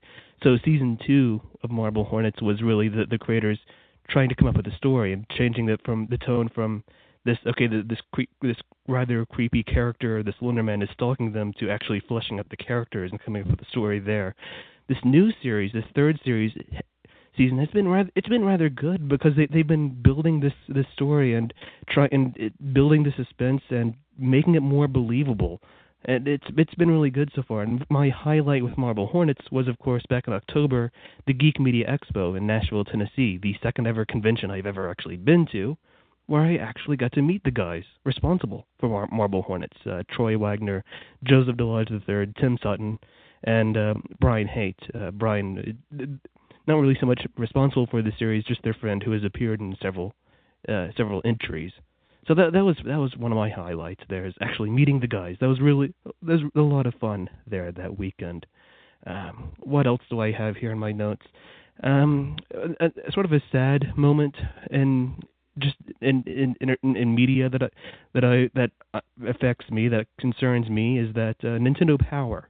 Uh, Nintendo Power was, of course, the, the long-running Nintendo official fa- uh, official magazine with, with news and strategy guides. Nintendo Power came to an end this month, this back in December, with their final issue. Like, what was it, volume issue uh, 284? Nearly 25 years after it started, uh, the Nintendo Power magazine ceased publication because Nintendo was no longer interested in carrying it on as a, as a magazine. They were not interested in it anymore. So that was kind of a, you know, Nintendo Power was a big part of my childhood, and it came to an end this past year. So that was a thing that happened. And of course, I also play a lot of video games. And although I've not been playing as, as many of the, you know, the current releases, uh, there were two notable games from, from this past year that I'm a huge fan of. There was one that was released, I think it was uh, sometime in the summer, uh, halfway through this past year It was a game called Fez. It was it was an indie game released on the Xbox Live ar- arcade, and the, the creator of the game was actually part of a, the focus of Indie Game the movie. If anyone's actually seen that, it was he's a big part of that movie. But Fez was it was a rather fun game because it took this it, it, the whole idea. It plays out like a side 2D side scroller platformer. It throws in a 3D element where you can shift perspective 90 degrees either left or right, and it changes the layout of, of each world of each individual screen. And there's just this huge world to explore, and uh, it's it's become a, a huge favorite of mine uh, on on the Xbox Live. Uh, Fez, and of course FTL Faster Than Light, a game that Kobo uh, has introduced me to. Uh, that's become another favorite of mine. It's a, it's a it's sort of a, it's a space-based game where you you take control of this ship and you have a crew that you you have to you have to assign where they are in the ship and you have to explore all these different sectors in space while outrunning the enemy the enemy fleet and you have all of these randomized scenarios to to play through and you never know what to expect. Every time, every playthrough is different because of the randomized uh, elements of the game, and you have all of these battles to to go to, to take part in. And I hear that in the background. Yes. but um, yeah, it's it's it's it's a fun game. So those are my two gaming highlights of this past year: Fez and FTL Faster Than Light. So uh, beyond that, um, oh yeah, uh, Willis mentioned uh, Willis uh, Gale mentioned uh, you know bands, and th- there were two bands that I discovered this past year that I've become huge fan huge fans of a huge fan of rather. Um, there's a band called Boards of Canada, which belying their name, they are not they're not a Canadian band. They're actually a Scottish band. Uh, Boards of Canada, they're they're more of an electronic uh, type type band where the instrumental music, not really vocal. Some of their songs have vocals, but they're it's they're, it's more of a music, not so much lyrics. But uh, you know, a lot of their music is kind of kind of has kind of has like the the old electronic computer style and the the way the guys behind the band they chose the name of their band Boards of Canada based on you know music you would hear in old you know educational films. The the British the the, the Canadian boards of, ed, of education is where they got their name of their band the, the kind of music they would hear in that. And it's it's they're an interesting band.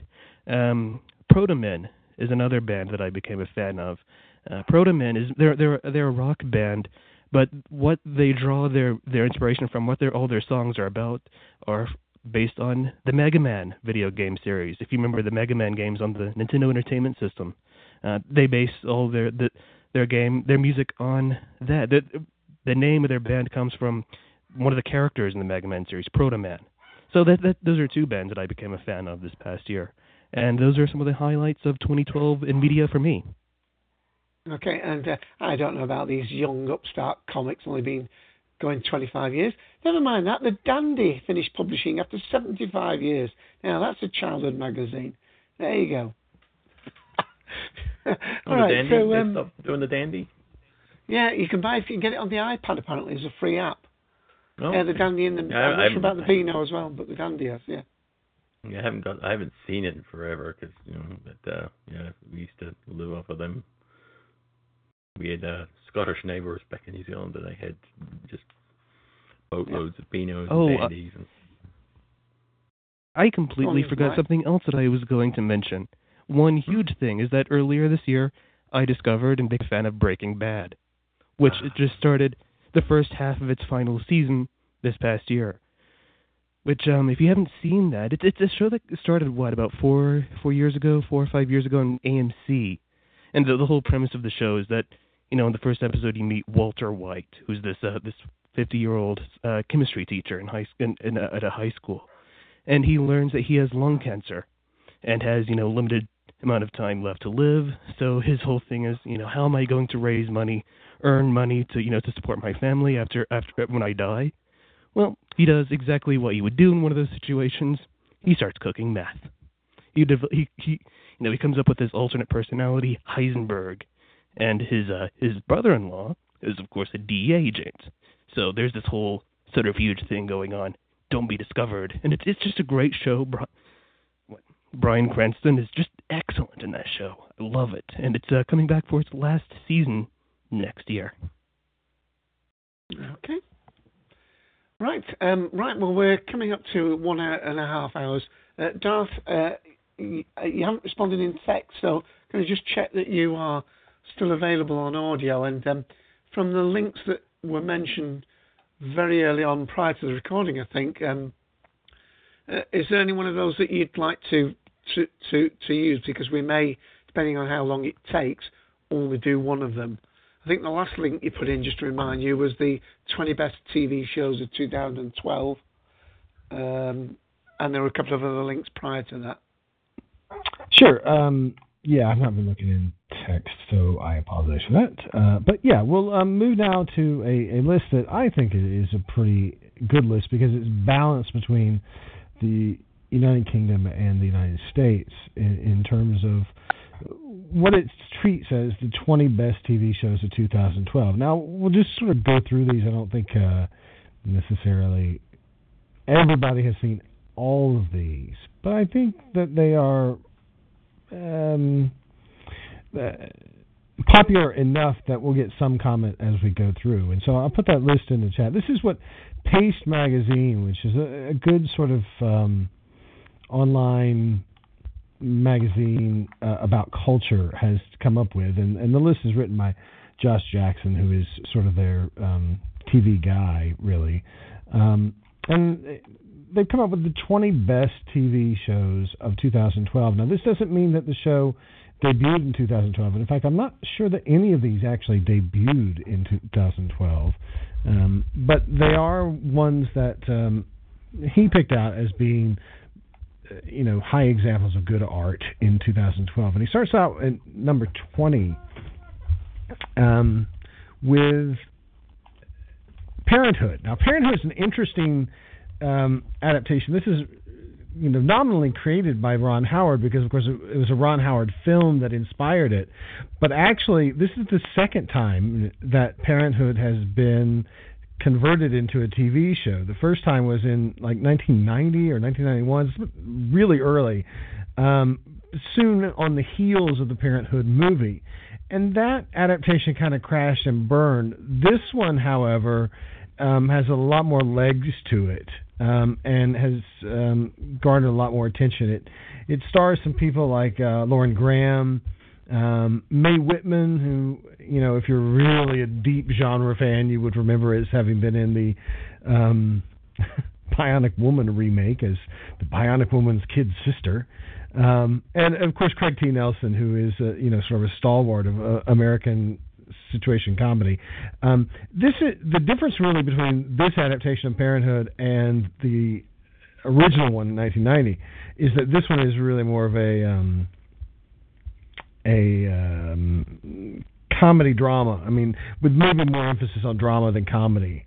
Um, and, and in that way, it is more like the actual film from which it proceeds. Um, but what's, of course, important about this is here again you have Ron Howard coming into, um, you know, television, um, and most of the time that he's come into television, um, the results have been critically good. They've not always been, of course, successes, you know, in in terms of financial things, but um, you, you know, Ron Howard is, of course, significant to the creation of, um, and indeed the production of um, Arrested Development. So Ron Howard is a, a good person to have on your side. Not only that, but I mean, you know, his career, what he acted in, all, everything he touched on television, really, whether as an actor, as a writer, as a developer, whatever, has been pretty good. Um, so it's always encouraging to see Ron Howard back on the small screen in some way. I don't think he, as I recall this show, I've never seen him actually in it or narrating it or you know in any way involved as a performer. But good show, um, and it you know if you've seen Parenthood the film, you'll pretty much know kind of what Parenthood the the television series is like. Um, but I would say that this is kind of like you know this year's. Oh wow, I don't know how much this dates me or whatever, but it's like thirty something. It's like you know, it's it's a show that um, kind of an unusual format because it's an hour show devoted to family drama stuff. I mean, in a way, you know, if Desperate Housewives, if last the last decade was about Desperate Housewives and the the sort of phenomenalization of suburbia, uh, the really heightened reality of that. This is you know firmly coming back to the reality of being you know a parent and being involved in a family, and you know it is a, a grown up sitcom in a lot of ways without all any of the veneer of a sitcom, without any of the heightened reality.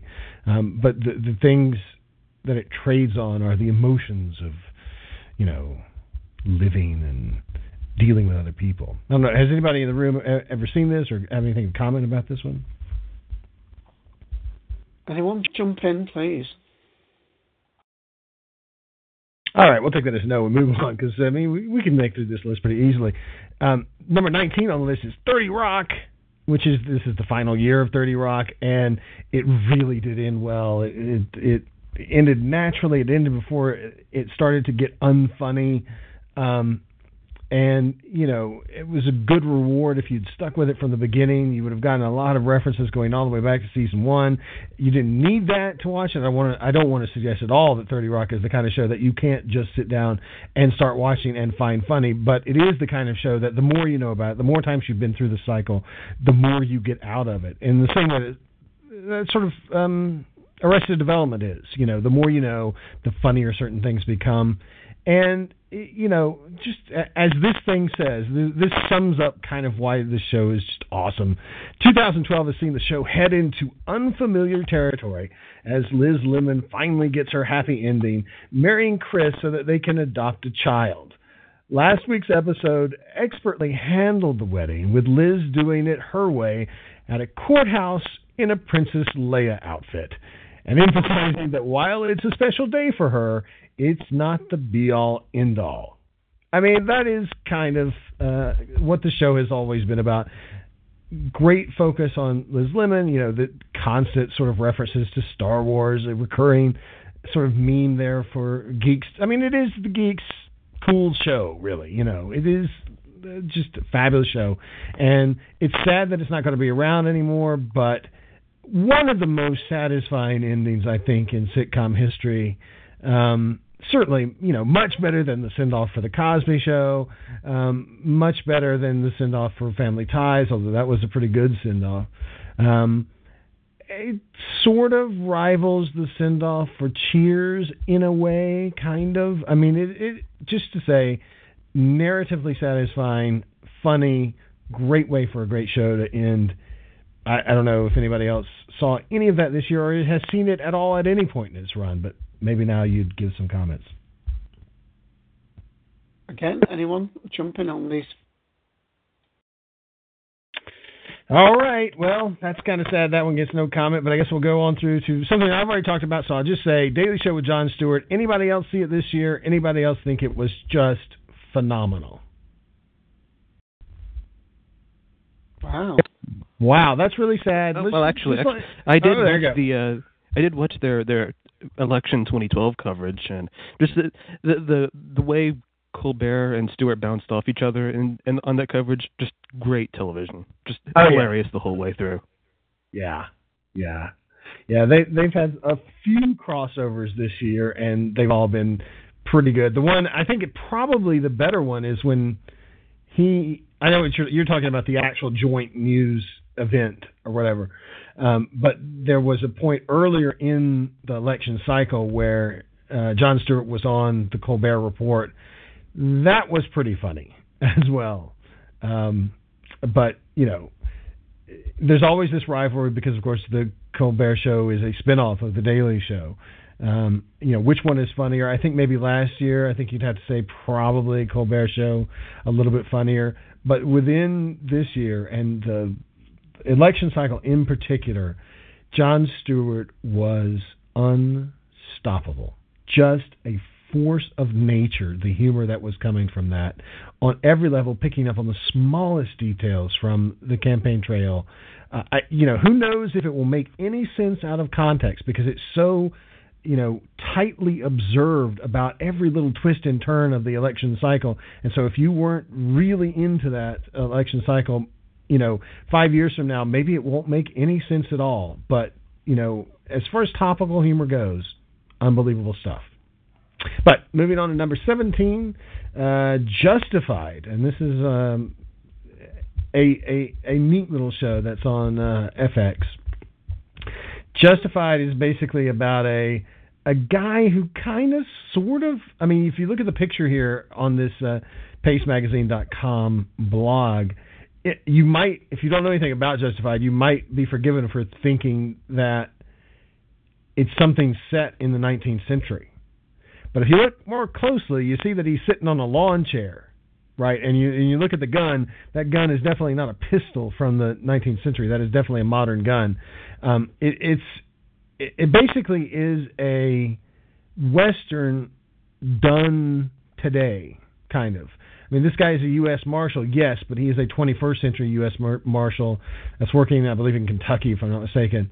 Um, and the approach is very much like a Western, but it's got some sort of um, I would say a little bit of a touch of Rockford about it. Rockford Files, Jim Rockford, that character, um, and also just sort of, um, you know, you, got to say it's got a little bit of uh, Texas Walker Ranger thrown into it, but the good part of, you know, the the, the Texas Walker Ranger is, is generally a pretty bad show, I think, because um, it's so grossly overpainted and you know over.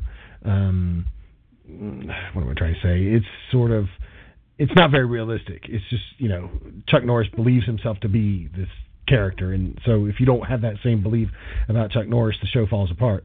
Um, you know this character is flawed. This character, you know, the, the guy that Timothy Olyphant is playing has a lot of interesting facets to his character. Um, FX is a station that is for me a little bit hard to get my hands around in Hawaii, but I don't know about other people. Anybody else seeing Justified? All right. Well, uh, good show. Go find it. Uh, if not, we'll move on to number 16, Children's Hospital. Uh, and this is a little show. I'm kind of thinking you have to have seen uh, uh, this one, Mike. You must have seen this one. I mean, it's on Adult Swim. It's a, it's a little series of, you know, 10 to 20 minute little clips. Not clips, but episodes that are relatively short so that they can put in between other episodes of other shows that are longer. Um, and is you know, in that series of things that Adult Swim likes to do of, um, you know, making fun of a particular genre of television or film or whatever. And this is kind of, as the name sort of implies, it's kind of a soap. It's kind of about, well, it's kind of General Hospital meets uh, ER, but yet it's a really weird take on that. Um, have you seen this one, Mike? Is this the one with Henry Winkler in? Um, yeah, it absolutely is. Henry Winkler is definitely in this one. Yeah, um, sort of. You know, he's a he's a character. Um, not what was that? He's a sporting By character. middleman yeah. or something. Yeah, yeah. Administrator.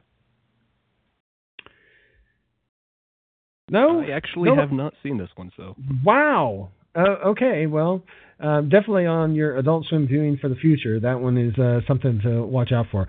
Well, we'll move on to our next one. And I swear we are we are rapidly approaching one that certainly everybody knows, but uh, Yeah. number fifteen, um, Sons of Anarchy. This is another FX thing, just out of the water, incredibly good this year, particularly good. Uh, because Jimmy Smits has, been on it, and Jimmy Smits one of my favorite actors, just coming in as a guest star for this whole year, ruling the roost, kind of. Um, this is, um, you know, it's so hard to explain this show to me. I mean, um, but it's it's a really high quality show that is just I don't know, just you really got to see this one if you haven't seen this one. Um, Katey Sagal, who of course from um, Married with Children, and that's not going to necessarily be a recommendation to some people for high quality drama, but um, in, this role, just she is complete. I mean, she is proving yes, indeed, she's a fine actor who was slumming it on Married with Children, really. Um, Ron Perlman. Ron Perlman definitely in this one, absolutely. Um, uh, it's been going on for a while. I, it's one of those shows that because there's so much else, you know, that's higher up on this list, and therefore, you know, this list pretty much tracks with awards that have been won. Kind of, you know, the higher you are on this list, the greater the chances that the thing has won awards. Um, kind of. Um, but because there's so much else going on, this one has gotten kind of squeezed out. But seriously, in 2005, if this is when this was being released, this would have swept everything. Yeah, or if you're talking 1990s, if they had released something like Sons of Anarchy in 1990s, um, you would have been, you know, bowing down to this show for being as good as it is. Anybody seen this one? Very well. We will move on then to 14. Something that's yeah, I has, I have to believe somebody's seen this one. Um, Game of Thrones uh, now moving into what is it? Second, third season, third. Well, I think I'm not quite sure. Isn't this one that Willis Girl's a fan of? I'm sure Willis Girl's mentioned. Surely must be. Um, the you know this is Sean Bean. It's the adaptation of what the hell is the adaptation of? It's, I've lost it in my mind. Um, a show that a series of books that does not have this title really at all. It's based Song on Ice? uh, the yeah, Song of Ice and Fire by George There R. you R. go. Martin. There you go. The Martin, yes, Martin, uh, Song of Ice and Fire. Yes, this is as a um, there's a there's a podcast I listen to that's uh, run by a, a guy who's a PhD professor of Tolkien works, and he calls this he calls Game of Thrones. What does he call it? Um, uh, the Middle Earth soap opera, uh, kind of derisively. I mean, he doesn't see it as, of course, as, as you know, well developed as the world of Tolkien, but um, it is. It's a phenomenon. I know that people. I, it's on HBO. That that is the main reason that I don't really have that much to do with it. Um, but I know that people love this thing. Yeah, Right. I'm looking. I'm looking forward to seeing it because uh, my son very kindly bought my daughter it for her Christmas present. So I'm hoping Hmm. to get my hands on uh, the, DVD set of it later. Uh, but yeah, I mean uh, we've got Sean Bean in it and lots of other Yeah. characters. Now, are, are, are quite a few on this list that we've already mentioned. What you would class as not family viewing. I mean, this has got adult content, yeah. hasn't it? Oh, oh, Game of Thrones, definitely. From what I understand, Game of Thrones is like, um, get, remember Camelot, that uh, Chris Chibnall Oh. show that was on um, Starz. Um, you know that Eva version, Green, It- right? Um, yeah, and and you know Eva Green in all of her all. glory. Nudge, Yeah. nudge. Right, right, right. I mean, you know, so what that show is to um, Merlin, I suppose, then Game of Thrones roughly is to Tolkien, I suppose. Um, yeah, there's definitely a lot of sex that's going on. That's, I guess, why it's on And HBO. nudity, isn't it? And nudity, yeah. Oh, Willis Girl, there you go. So this good show has it been particularly good this year? Um, it's been good so far. It starts off uh, starts off again later this year. Okay, but it, what what are we on? Are we on season three or season two? Season three. Okay. So was season two, that is to say, the season that was in 2012, was it appreciably better or worse than season one? Um, they What do you introduced a lot, and I do mean a lot of new characters, which made it difficult to follow. But I'm hoping that they tighten up things for the next season coming up. Okay. Right. And is each season based on one of the books? I mean, do they basically cover a book a season? Yeah, they they do cover the books, according to what I hear. I'm still on the first book. Right. I see. They're very long books. But it's all very, uh, i- i- isn't it like Tolkien in the sense that you got to know who everybody's related to? I mean, that's Yeah, a, that's a big part of it, right? Yeah. Oh yeah, yeah, definitely. Yeah. And I'm noticing here, Darth, and it might be worth our listeners knowing that uh, there are only ten episodes per series. I mean, is that becoming Oh, yeah. more normal now to have shorter ones? I mean, that's something that's acknowledged here in the UK. But I mean, I mean, is twenty still the default number of normal episodes on a series, or Well, or 22? I mean, I think I think that if you're talking in terms of terrestrial American television, that is ABC, CBS, whatever, they still are very much on the, um, you know, 13 to 20, 13 or 26 model. You know, that is either you are a a one a mid-season replacement, in which case you'll do 13, or you are being tested out for just the fall season, in which case you'll be commissioned for 13, and then possibly get an extension to 26. Um, so I, I think that's one model is the, the terrestrial model, which is basically unvaried since oh, what would that be? The 70s, really.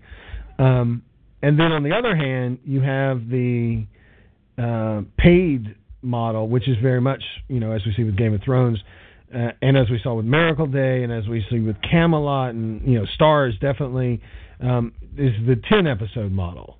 Um, so, you know, surely there are exceptions to that, but it does seem the standard um, pay TV model is ten, uh, which is great. You know, that that's a nice way to tell a story. And I think that applies to our next one as well, which is Boardwalk Empire, which is a, great, ridiculously overblown um, uh, Steve Buscemi thing. I mean, it is. It's just. Um, it's kind of the modern. This makes it sound like Carnival was made a long time ago, but it wasn't. But it is the the modern Carnival, um, which was a show that was on, you know, last decade or whatever on I guess HBO, um, wherein you know you you've got this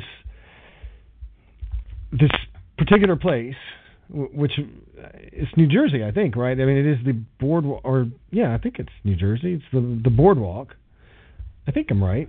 Um, and uh, you know the the sort of crime boss that is in charge of all that, and you know it's um, it's it's it's just great. If you love Steve Buscemi, you have no excuse for not watching Boardwalk Empire. Um, it, and it's also a period piece because it's set during the Prohibition era. That's the whole thing. Is it's you know it's Atlantic City, right? Which is of course, and, and what's weird about this show now, in the light of Hurricane Sandy, is that it is describing somewhere that you can't go anymore. Really, um, you know, it's set in the boardwalk of Atlantic City, which got destroyed by Sandy recently. You know, that's where we saw the. I, I'm pretty sure that's where we saw the you know roller coaster out to sea now. Yeah, yeah. Um, and it's set during the Prohibition era, right? So it's it's everything. It's Steve Buscemi's right in the heart of it. He's the one that's sort of controlling what's going on in this this area. Um, and you know, if you're a fan of like say Godfather movies, I think you'd like Boardwalk Empire. If you're a fan of uh, Steve Buscemi's work on um, like Coen comedies. You'd be a fan of it then too. Um, I, I and I've lied. I, I'm just now looking. and I'm seeing that I've lied. This one is actually a 13 episode thing. So for whatever we said just then, it was 10 episodes. It's 13 episodes a season, but that still makes it relatively short for uh, an American drama, kind of. I mean, certainly than an American drama on terrestrial television. Um, but this would have been. Uh, we're in season three right now. Um, but good, good series, high production values, historical drama, comedy, sort of, um, uh, and of course, interestingly, started kind of by Martin Scorsese because he he certainly was the director of the first episode. Yeah, this Steve Buscemi, how you pronounce it. Mm-hmm. I remember him the first time in Con Air. But um, yeah, for mm-hmm. this um, in Boardwalk, he's earned him two Screen Guild Actors Awards, a Golden Globe, and two nominations for an Emmy Award. Right. Just in this series. Yeah, absolutely.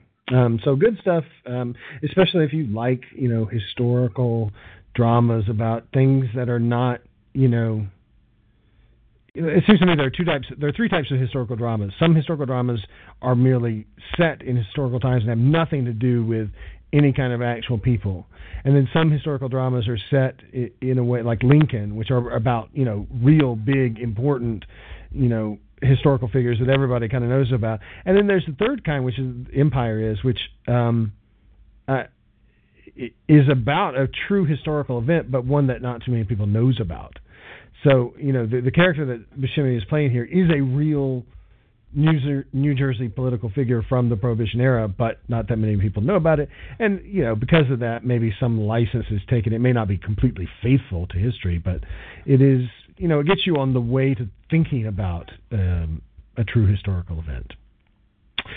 Well, number 12 is, and we've already talked about it a lot, so we'll just sort of say it. It's uh, Doctor Who. Um, I, and I do love the description here, and I'm glad, you know, for for my negativity, it really must be said that a lot of people really like this era. you know, and especially a lot of American viewers. The American press on Doctor Who is pretty good these times. I mean, first of all, there was an LA Times review of The Snowmen, which is extremely extraordinary.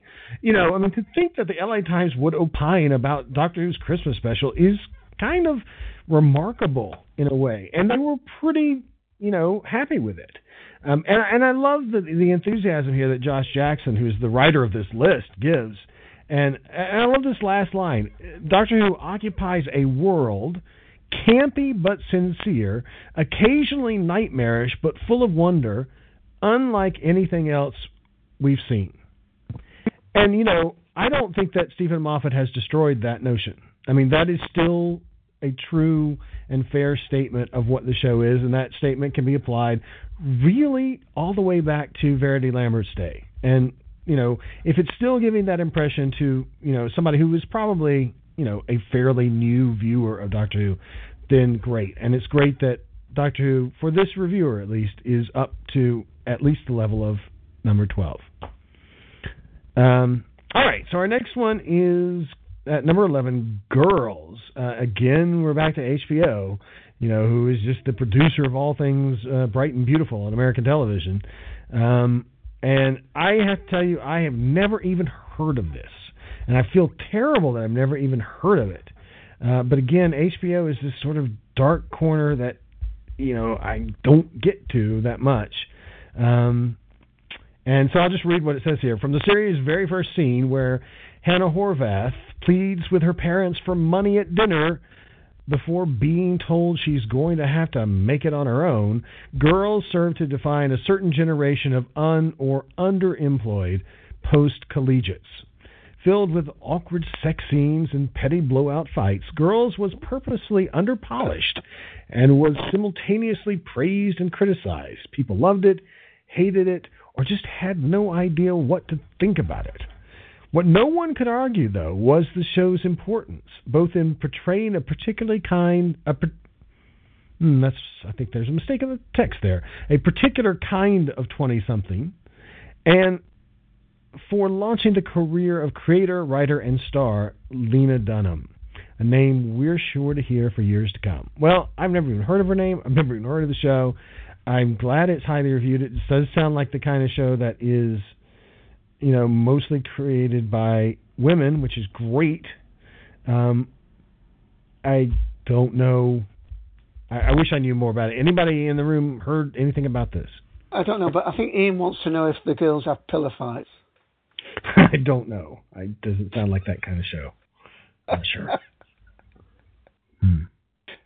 No, um, it, it, seems as though it's a, a younger generation, isn't it? Uh, uh, Dunham said girls reflects part of the population not portrayed in the HBO series right. in the City and Gossip Yeah. Girl. So they're sort of trying to reach a different demographic of uh, you know you know young aspiring girls and and have something for them. So it's thirty somethings without the boys. Kind of, and it, I mean, it does sound like it. You know, it's a. Uh, this may be the exception. This may be the one show that actually did debut this year, I guess, because it, it sounds certainly topical in the sense that, uh, if we're to believe that little snippet, you know, we're talking about uh, people who have been hit by the recession. You know, so young college professional who, you know, can't find a job, and so therefore has to move back in with their parents, and there we are. Yeah, Uh, original run April the fifteenth, two thousand twelve. These are all Okay. thirty minute episodes. Uh, a couple of the others Mm. you talked prior were one hour ones. So And that's again, interesting. Just Yeah. 10, 10 episodes in a series. That's interesting. I mean, that sounds like actually um, the converse of oh, what is that Canadian show? Ooh, I can't. There's a Canadian show that is slightly, slightly supernatural, but basically is about a girl who, in fact, has not just graduated, but is in her early 30s, maybe late 20s, and is starting a. Who worked at a publishing company and oh, I wish I could remember it. But there is another show that is somewhat like this that's on the CBC. But anyway, moving on to number 10, uh, Walking Dead. And of course, Walking Dead's been around for a little bit now. We're on season three. Um, and apparently, the season two finale of Walking Dead was phenomenal. I think if you go over to Logan's show, the Media Outsiders, uh, you will find a number of episodes about The Walking Dead. Uh, and certainly about the season two finale of The Walking Dead, because I remember wandering into that show one day when that was the topic, and it was apparently awesome. Um, and indeed, this review seems to say that the new series picked up with the same energy where it left off in the season two finale. Um, and Walking Dead, of course, is about zombies. Uh, I, it's weird. I don't know. It's zombies walking around, um, you know, uh, metropolitan America, trying to take over things, and people who are you know trying to stop them from doing that, um, which is just the horrible you know compression of what it is. I mean, we really should have Logan here to tell us what this show is because it's great. Um, but this this show has taken a lot of people by storm. Um, and I have a friend who's desperately trying to get me to walk, watch this because they say I will be blown away by it. I'm sure that I would. Um, and we know that, and this is a Doctor Who connection, we know that any number of backstage people who worked on Torchwood Miracle Day also worked on Walking Dead. In particular, the award winning makeup people from Miracle Day are doing the makeup for Walking Dead. So there is kind of a little bit of a uh, Torchwood Doctor Who connection to Walking Dead. Um, but it's uh, amazing stuff. Please tell me somebody in the room has seen this. Anybody? Uh, well, there's a, there's a comment actually, but I think that's mm. referring, Cybob, I think it's put to the one before the girls one we were talking about. Oh, just read that out. Um, oh, uh, I've seen a few episodes, and no, she's a girl living in an apartment, and her parents have been supporting her, giving her money, and the parents, especially the mother, ah. has decided to cut her off. Now I'm assuming that Cybob, that's mm. you're talking about the girls and not the the the parallel one that Darth was trying to remember the name of. Yeah. But yeah, uh, I'm sure we we we do have members of the collective who are Walking Dead fans. Uh, Got to. Perhaps not so. Yeah, because it's been mentioned today. a few times. And also, something I have not seen Walking Dead, but uh, just I mentioned this in, in, text chat. There has been a series of very highly reviewed uh, spin-off video games. They, have they, mm. been released in episodic formats. Is kind of like kind of like Half-Life episode two, episode one and two. Hmm. But these are these are just sequential games that build onto each other, and they're released, as I said, in episodic format. And apparently, they've been receiving a lot of high, highly rated reviews. Some reviewers have been claiming it as their choice for Game of the Year 2012 and they're they're based on the show. And from what I've seen about the games, the games are are mainly conversation based format where it's a sort of a choose your own adventure style where you're presented with uh, different options in the in text, different options uh, ways to apply. You know, I guess you'd compare this with the Mass Effect video games if you played if you played those. Uh, and different, just the the story branches off into a number of different directions based on how you reply to conversations and how you react that way. So I haven't played them, but I've heard they're really good. Okay, and uh, Jeff has just come back in the room. So just to repeat, Jeff, uh, we're just talking about um, uh, uh The Walking, Walking Dead. Dead. Yeah. So I don't know whether you've got anything to comment on that, Jeff, because we're we're struggling for finding people who have actually watched it. Ian's put in text. He's only seen a couple of episodes from season one. Hmm. Well, all right then. Oh, sorry. Go ahead. That's okay. Jeff? I just was saying that I haven't seen it. Ah, uh, well, uh, I I know it's it's meant to be very good indeed. Well, number nine, of course, uh, Julian Fellowes, who is, I believe I'm right in saying this, Doctor Who alum, Julian Fellowes, um, has created, of course, Downton Abbey, which has taken the British awards uh, scene by storm, um, and has done the same thing at the Emmys, I think, this year, if I'm not mistaken. Um, Down Abbey. Uh, do I do? Surely I don't need to really talk about this that much. It's World War One era, you know, version really of um, upstairs downstairs, but uh, apparently modern audiences like it better than the modern version of um, upstairs downstairs because it seems to have won that little battle. Um, of course, starring uh, Doctor Who alum Hugh Bonneville and Maggie Maggie Smith you know, was the name I was desperately trying to grope for before when we were talking about um, Marigold Hotel. Um, yeah, Maggie Smith, the true standout character in a way. Um, it's kind of the the Fonzie to Hugh Bonneville's um, Mr. C. Um, uh, weirdly, the only thing I'd say about this from an American perspective is that um, this is the modern day um, example of Doctor Who in the sense that back in the day, you used to, you know, because you were waiting for it to be on PBS. Downton Abbey is air is is broadcast on PBS in America, which is a little bit weird, um, but nevertheless, it is on PBS. And because it's on PBS, you have to wait six months or more to get the new version of Downton Abbey. And so I know any number of people who, you know, are really trying to get their British fans to help them out uh, to watch Downton Abbey because they can't wait to see the next episode, and they're having to do this thing where they're waiting for a long time. And uh, you know, of course, I, as an old school Doctor fan, Doctor Who fan, just look at them and say, "You really have no idea." You know how this goes, do you? I mean, this is just what you. If you're waiting for British television on PBS, it should come as no surprise to you that you are waiting six months. Six months is a luxury compared to the amount of time that you used to have to spend waiting for new Doctor Who to come to your screens in America. Uh, but it is interesting that that the reviewer here is, of course, saying Downton, Downton Abbey season three Yeah. is what happened in 2012, but that hasn't happened yet in America. Downton Abbey Um, season actually, three it is starts off uh, tonight on uh, PBS. Right, but of course that makes it a 2013 show in America, whereas Yeah. it was a 2012 show in Britain.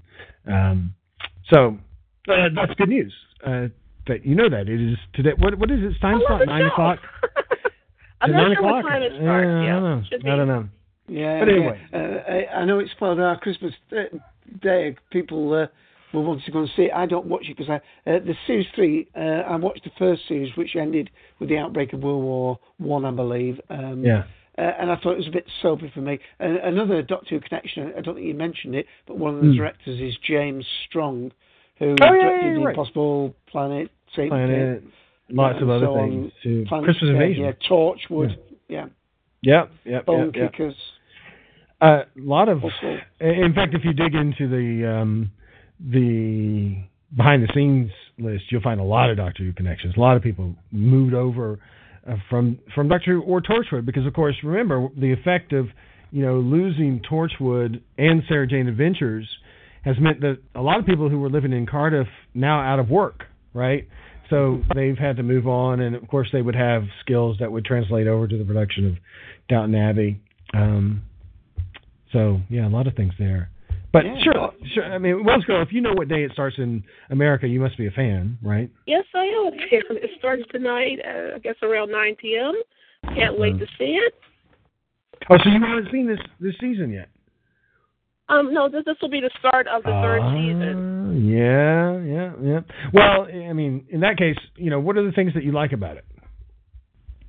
Uh, it's a brilliant. Uh, it's basically it's basically like a soap opera. That's all it is. Is a soap Yeah. opera. Yeah, it's, Yeah. Yeah, that, and- and that I like basically that. explains everything. Yeah, and I like that. And I have to say, as somebody who you know came to watch Downton Abbey sort of simultaneously with the the new version of um, Upstairs Downstairs. I mean, what I found is both of them are soap operas.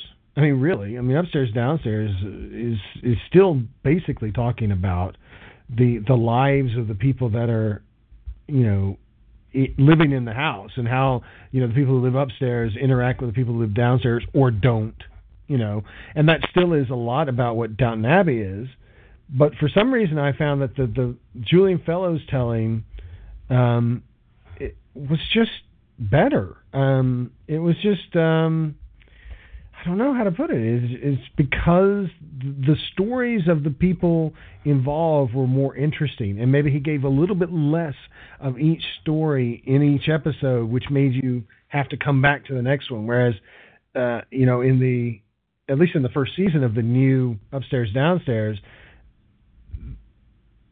th- there there weren't as many episodes, and so therefore more of the plot was given away in each episode, and that made you know much less natural breaks in the action that you know that those those episodes seem to me to just sort of end and you were like, well, th- there's no reason for me really to come back. It wasn't ending at a dramatic point. I guess what I'm saying is ultimately the cliffhangers in Downton Abbey are really quite good, and and make you come forward uh, to the next episode a lot better.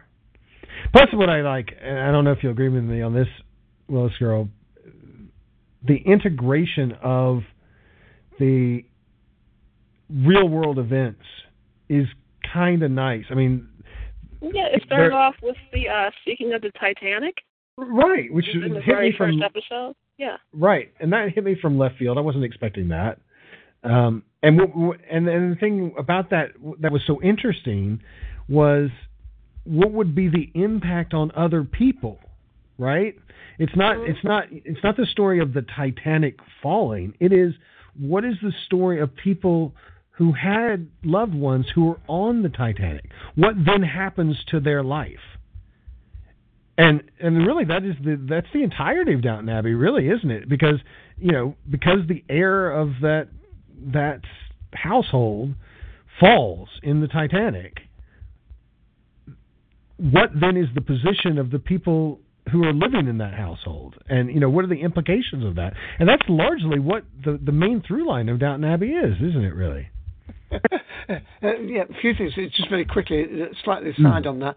Uh, No. My daughter bought my uh, brother-in-law uh, a book for Christmas, and it was called Olympic or Titanic. Uh, one of these uh, uh, thoughts that it was that they actually swapped the boats around because the Olympic was damaged with a collision before, and uh, they had to swap propellers over and things like that.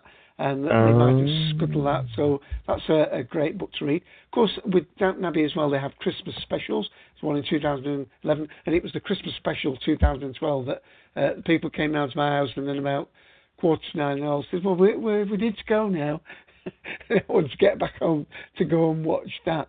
But um, series four uh, has been commissioned, uh, and it will begin filming in February 2013. Sweet. I Anyone I else heard have it's any- only supposed to oh, go to four seasons. I'm sorry. No, no, no, no. Go ahead. I was thinking. I, I I think I heard it that it's only supposed to be going to four seasons and they're going to end it. That's what I Oh, heard. I'm not sure if it's true. Yeah. Well, that might take them up to the beginning of the Second World War, maybe the fourth series.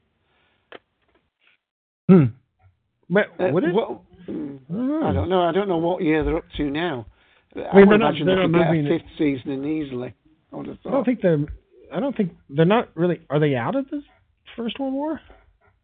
No, but Yeah. the, the, uh, Uh, yeah, you're right. They are out of it, aren't they? But they're not really going. They're not going at hyper speed through these decades or anything. They're just going at a normal sort of pace, right? But what I mean, I would assume that would be the natural end of it at the beginning of World War Two, wouldn't Hmm, it? So maybe I don't know.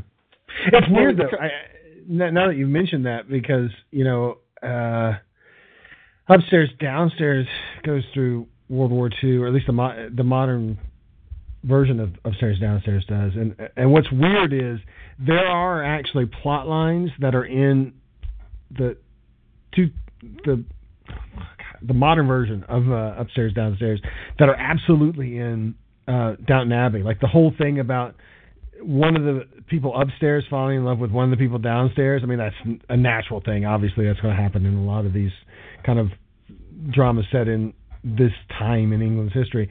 But the precise way in which it happens is very similar to uh, in both of these shows.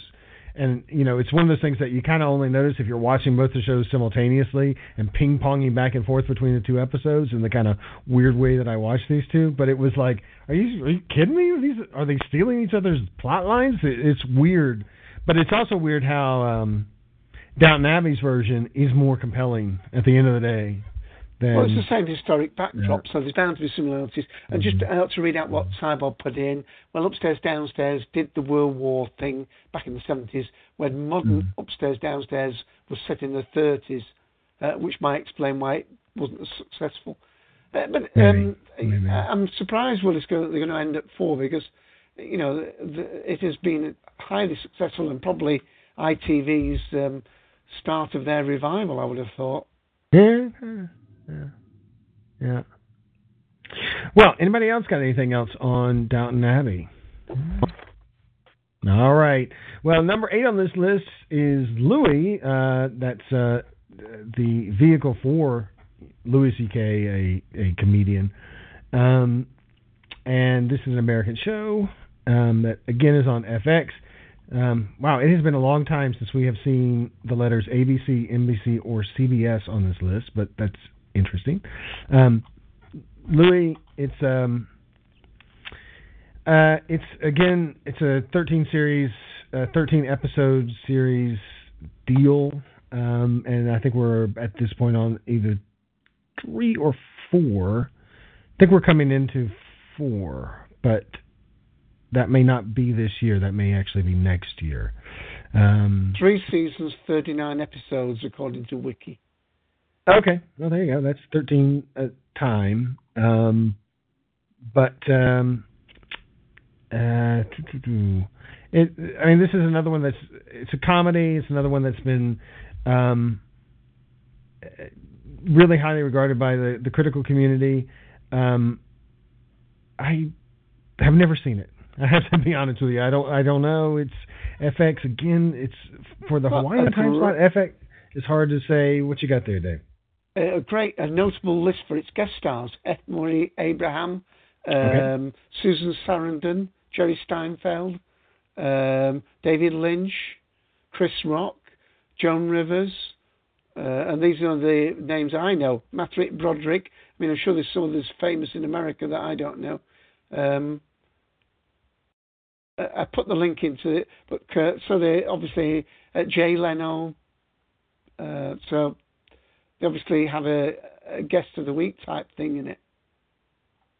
So basically, uh, I mean, the, the sense that I'm getting from the show, and I haven't, again, I've not watched it, but the sense that I'm getting is that, in fact, it is kind of a modern day Seinfeld. I mean, it is this idea of a stand up comedian who is living in, you know, essentially the world in which he actually lives as a real person, um, and then, you know, makes observations about the world around him. That may be completely unfair, but I think that, that is essentially. I mean, that is certainly compressed, but I, I don't think it's completely unfair. I think it's just a compression of what it is. Um, it, it certainly feels like the modern day Seinfeld. It is not. It is not a heightened reality. It is.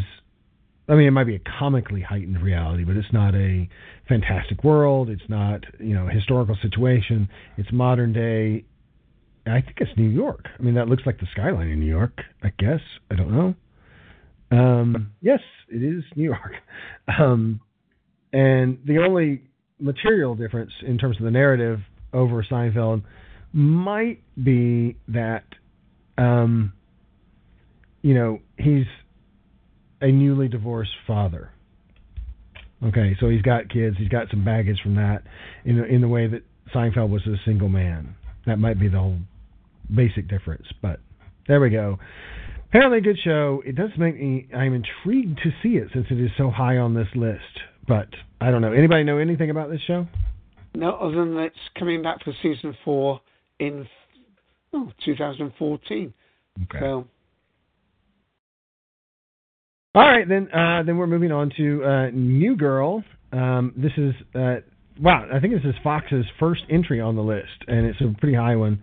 Um, and you know, what more can you say? But two words: uh, Zooey Deschanel, um, who of course would have been in um, Hitchhiker's Guide, right? She's. Uh, am I not right about that? Isn't she? Um, the female star of Hitchhiker's Guide, the movie, playing opposite up, Martin Freeman. the page.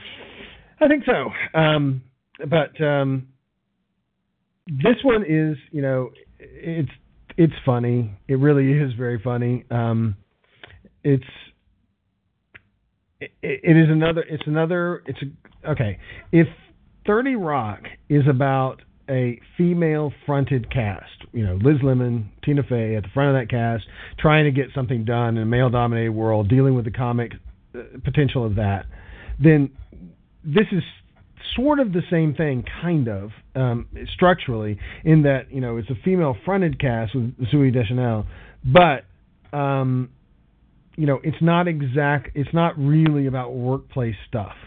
I mean, it's more like it's female-fronted uh, and again, I hate to make this comparison, but it sort of is kind of true. It is sort of Seinfeld, but instead of having Seinfeld in the middle, it's Zooey here. Um, so it, it's it is really very funny. Um, I don't get to catch it as much as I would like to because um, it's I forget what I know what day it's.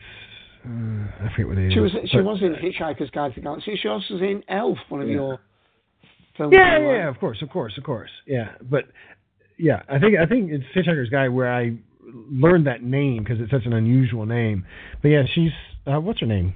Trish, right? She's she's the uh, Trisha. well, that, the- the- yeah, yeah, the one that She's likes uh, Z for Bell Beagle. Tricia McMillan ran and Trillian.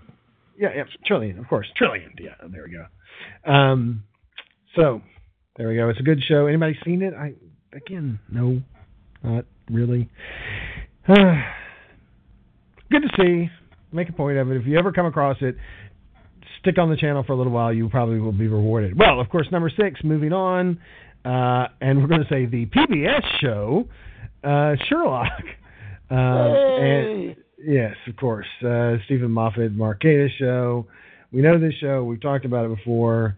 Um, glad to see that it's on this list. Glad to see this is high up. I think this is.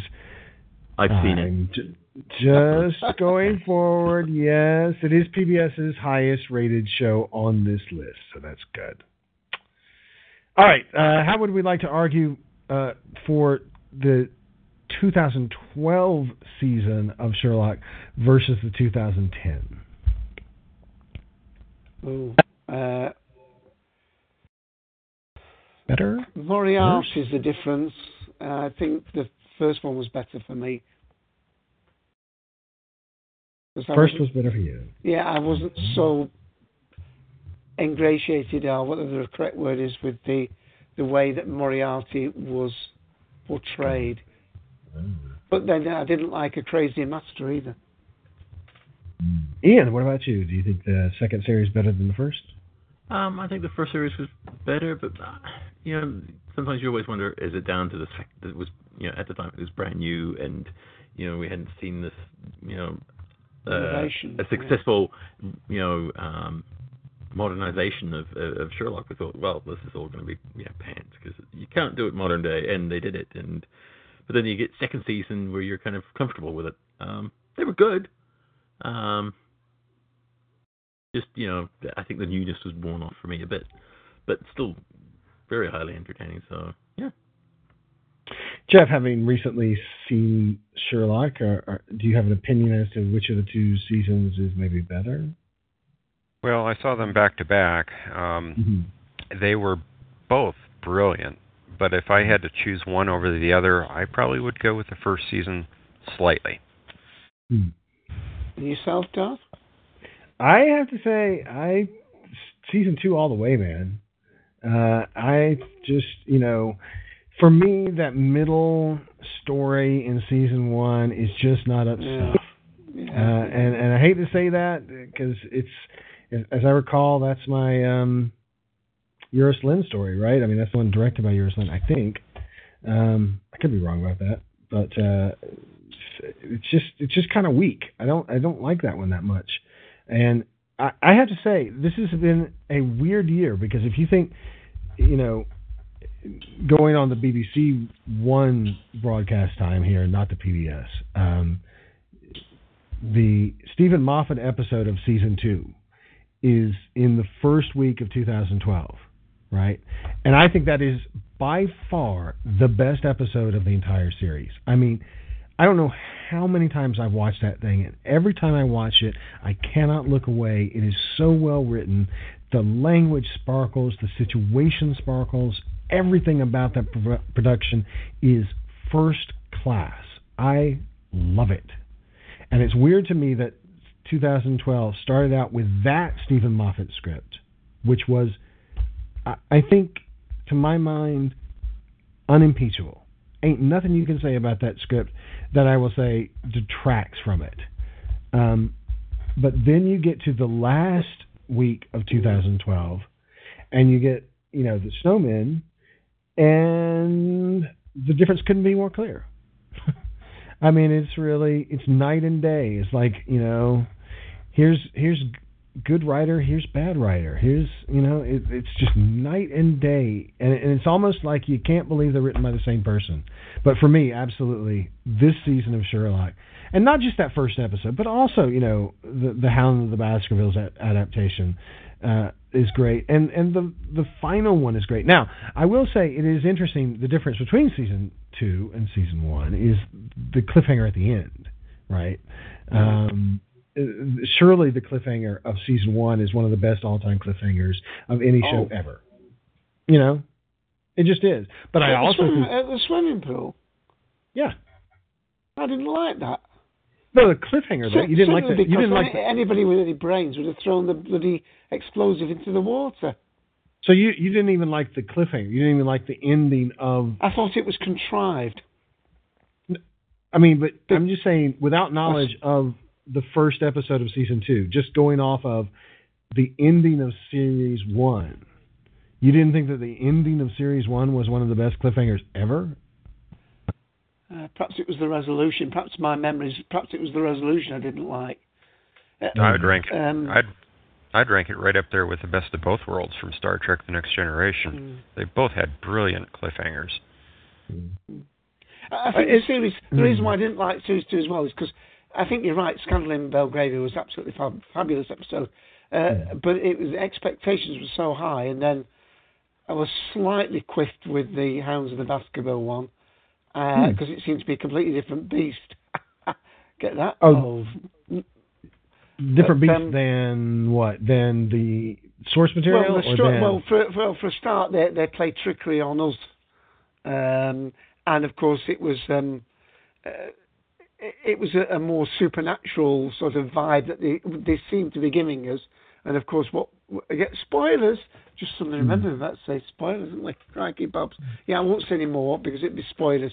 But I, I felt that episode was slightly different in tone and whatever to the others. So uh, perhaps I thought that I the first series was more even. The I see. First, the first episode of series two was probably the best episode. I see. Willis Girl, have have you seen the modern? I mean, the the latest season of Sherlock, or Oh yeah, I have. Um, I. It's really difficult to decide between the uh, two series. I, I like them Right. both. yeah, I mean, they're you know, in a way, it's almost a shame that they are considered as separate series because in a way they are merely Mm. you know separate ins- instances or incidents in the life of this.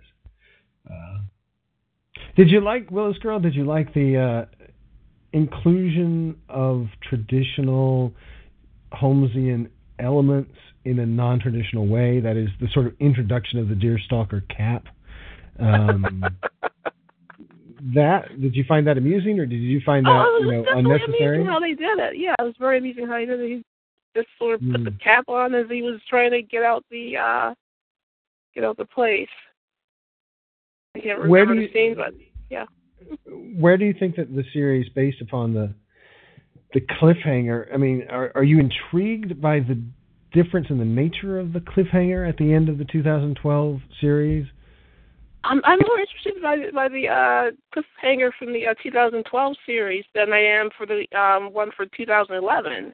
It's, Really? You know, I'm wondering how he's going to get out of that. You know, how are they going to um do the the Reichenbach fall? Yeah. How you know how, Yeah, we how, have to how be they're going to careful bring him back? spoilers, guys. Yeah. Spoilers, guys. We'll be careful. Okay, but uh, I mean, I think it could be said without spoilers that one of the uh, the, the original tra- the series one trailer, I mean, t- uh, blah, cliffhanger is you know about a a an immediate threat to life, right? And so the question is how do how do you get out of that? Whereas the series two ending is more esoteric. It's more a puzzle. It is itself a puzzle, right?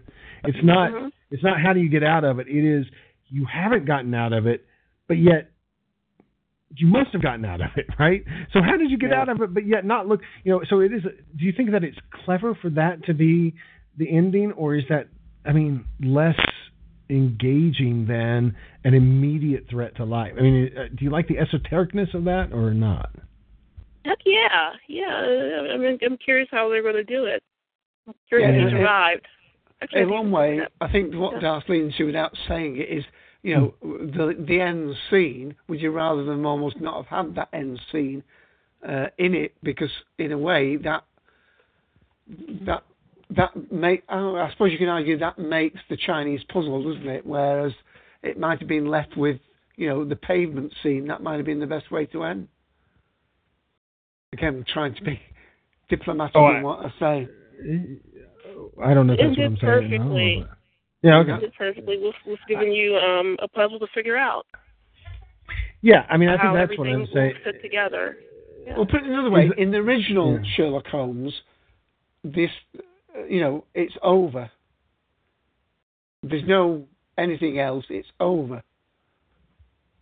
Oh, talking about in then the, the in books start getting, re- yeah, in the in the original books. in the literary and version. then, yeah. Uh-huh. yeah, yeah, there, there's no there's no if, buts, whens, or why. Yeah, you're done. You know, yeah, it's all done. It's done, and then it's never really explained. Well, yeah, no, it is explained how he gets back. Yeah, I guess it is. I. Hmm. Anyway, uh, no, I just, I just find it interesting that the way it ended was almost literary. Almost, it, it was something that invited you as a watcher to rewind the last five minutes over and over and over and over again and spotting for clues to you know and that's the same thing you would do if you're reading right because if you're reading you read something it's a mystery you don't quite understand how the mystery is solved so you have to go back and you know kind of reread it and kind of situate it in your mind until finally you see oh that's okay i get how it's coming and it, it was interesting to me as somebody who obviously has dealt with you know, cliffhanger. Being a Doctor Who fan, you live and die on cliffhangers, right? I mean, that is the nature of watching Doctor mm-hmm. Who is cliffhanger to cliffhanger. And I've never quite seen a cliffhanger like that before, because it wasn't, it wasn't pulse pounding. It wasn't, you know, oh my God, what's going to happen? It was, okay, this thing has happened, but it can't have happened. There's no way it could happen.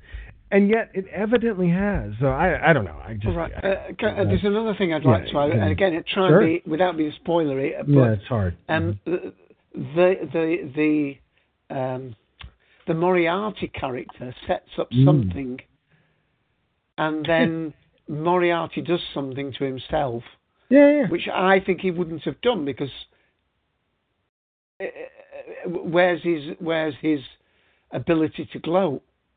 If you know what I right. mean. Yeah. Uh, yeah. And and it's almost like that's not for some reason that story's not quite finished yet either because you're like, why did that happen? And are we going and you know are we going to get anything out of that now? If they're track both equally from- clever, if they're both equally clever, they're both Then- equally. Pretty actually do what we think he did. Right. That's the whole thing. Yeah. You know. And and you know non-spoiler, but it's difficult. it is very difficult, and it, you know, in a way, yeah, it's difficult. But the the thing is, you know, in because of Moffat's and indeed Gatiss's track record. Of course, this wasn't written by either of them. This last episode was written by, in a way, the as we would say in you know Fellowship of the Rings terms, the most unlikely of heroes. Um, you know, this is the one that's written by, um, the hell's his name? Stephen McDonald? Stephen, what is his name? The one who wrote the really bad episode from series one, uh, and of course more famous perhaps to us for writing Pirates of the Caribbean or what the the, the, the spot Curse of the black Black spot, Spot. curse the black spot. What Stephen McIntosh McDonald? What the hell's his name? Um, Uh, Stephen whatever. Thompson? Thompson, yes, it's written by Stephen Thompson. But my point is, really, Steve I've gone a long way around. Is is um, you know, these are the kind of mysteries that, based on track record from Doctor Who, I would not expect um, Moffat or Gatiss to really resolve. Like I would almost expect, based on their track record, that what we have seen is what we have seen you know, and that that's it. Especially on the part of the, the Moriarty question, I would almost expect, okay, that is what we have seen, and that's the end of it. I am hoping for more than that, Um, but yet, what is at least for the present, at least you know, in terms of we are doing a 2012 review. Um, what's interesting is the degree to which there is ambiguity about both of those questions. And that's what makes that cliffhanger such a great one because it's not simple. It's not one point. It's not this one thing happened and that is what we're worried about resolving. It is these multiple things have happened. You've got to con- you've got to watch those five minutes over and over again to figure out what exactly went down and how. And you know, it looks like we're going to need something meteor like that because it's going to be a while before we get any more, which kind of sucks. Right. I, I, I'm going to suggest we move on now because um, Yeah, of course. we've got uh, a few more. I think we ought to end at the three-hour mark. Yeah, But, I think uh, we will get we'll get there quickly. The next one up is uh, NBC's next entry, which is Community, fabulous television show, and it must be pointed out this is our second for the shows from NBC that air on Thursday, and I think what this is saying is that 2012 there's going to be one more, so three out of that two-hour block on Thursday night, which has been the comedy powerhouse on American television since Cosby, right? So for three decades now, we have had the eight o'clock to ten o'clock Eastern block um, on NBC be the source of great comedy, and it is. You know, as a fan of all, watching all of those comedies over the years, it is encouraging to me that that is still where you go, despite all of NBC's problems. eh, That is still where you go to get great television, uh, great situation comedies. And number five on the list is Community. Lots of great people in here, notably, of course, Chevy Chase and Joel McHale and Donald Glover, and you know, just lots of great, great people. Um, and and of course, the Doctor Who connection here is they have a show within a show that is a parody of Doctor Who called Doctor Space Time. Um, just a fabulously inventive show that can kind of go where it wants to go and do what it wants to do. Um, great, great show. Any fans And of the house? They also had webisodes, a little bit like Doctor. Who. Uh, absolutely. You know, spinning things off like that. Uh, I think it's a fabulous show. Anybody got any love for this show? Great show. Uh, favorite character on to be a bad. Is what I'm sorry, you broke up there a little bit. I'm sorry. Um, this is a very Yeah. funny show, and my favorite character on there is Abed, who's played by Danny Pudi. Putty. Oh yeah, tell, what's so great about that character? Um, he's sort of uh on the autism spectrum, and he's he's the big fan of Inspector Space Time. right, right. Yeah. Good stuff. Uh, I, I mean, I love this show simply because it's the, in a way, it's the redemption of Chevy Chase, and, and I love following the behind the scenes stuff because apparently he's misbehaving lately and do, back to his old love hate relationship with NBC. Just you know, but I, I love it because you know, at a time when you know we thought Chevy Chase was completely beyond redemption, he has found his way back as and, and you know I for that reason alone I would watch it. But there's so many other great reasons. Anybody else have any fond memories of this show from this year? No. Very well. No. Um, if you haven't seen it, you should see it. Uh, it is fairly widely available on like um, Hulu and stuff. You can usually get the um, like last five episodes or whatever. I think on Hulu and watch it that way if you want. Um, of course, I think that would leave you out, Dave, because it's not it's Hulu America, not Hulu Yeah. Britain. But there we go. Uh, this one, though, Dave, you this should be an equal winner for both sides of the Atlantic because I'm pretty sure this is popular in the UK right now too, and that's Homeland, our number four of 2012. Um, Claire Danes, uh, to my mind, getting a little bit of a rebirth to her career here. I mean, she had been sort of hot property back in the early 2000s, late 1990s, out of her my so-called life stuff, which we talked about on another episode.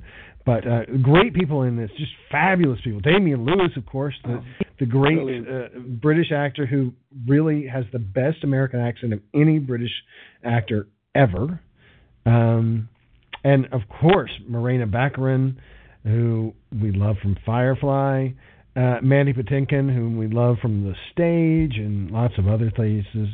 Um, lots of great people that are in this. Um, and the greatest thing about it um, is that, um, uh, you know, it challenges what I love, and uh, other people might not love this. It, it challenges what it means to be an American in the modern age. I mean, in, in the geopolitical sense, what does it mean to be an American? What does that fundamentally have to do with the way that you live your life and the, the assumptions that you hold and all of that? Um, uh, it's the kind of show that you could never do on ABC. I mean, no way Disney would let you challenge Americanism to this degree. No way. It just wouldn't happen. But Showtime, perfect place for it, at least on the American stage. Um, it is the kind of introspective look at Americanness that you would expect from the BBC, but instead are getting it from Americans, and just I think it's fabulous. Dave, you've seen this, I would take it, haven't you? I, I saw a little bit of it. Uh, for some reason, I think it clashed with something else, um, but it's definitely one that I will will get to at some point because uh, I, I admire Damian Lewis as an actor. I think he's a consummate actor. Um, uh, Band of Brothers, he was brilliant in. And notice, Yeah. by the way, this is a 12 episodes per season uh, Yeah. show for some reason. I don't know. yeah, certainty gone on. Um, at least on these classic. Anybody else seen this one? And if not, why not? Because it's it's really it's quite good. No.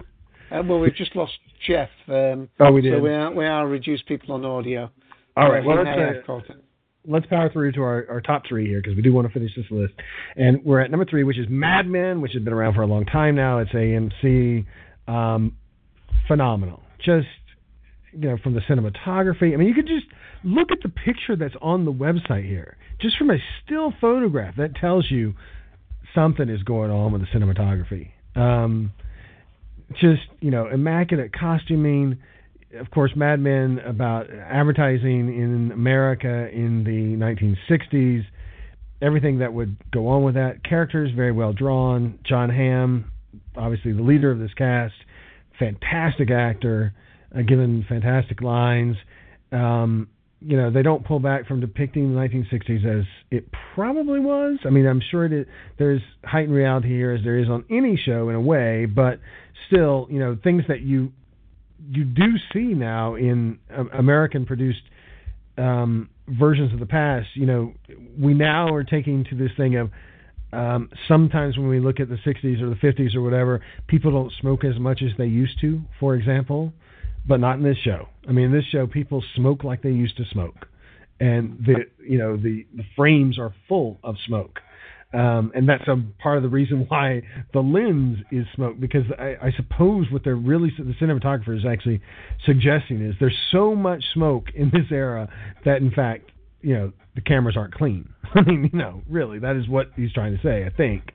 Um, but a fabulous fabulous show and it is one you know even though it's been on for a while and we're on our fifth season you know here we see in this description from from our reviewer here um,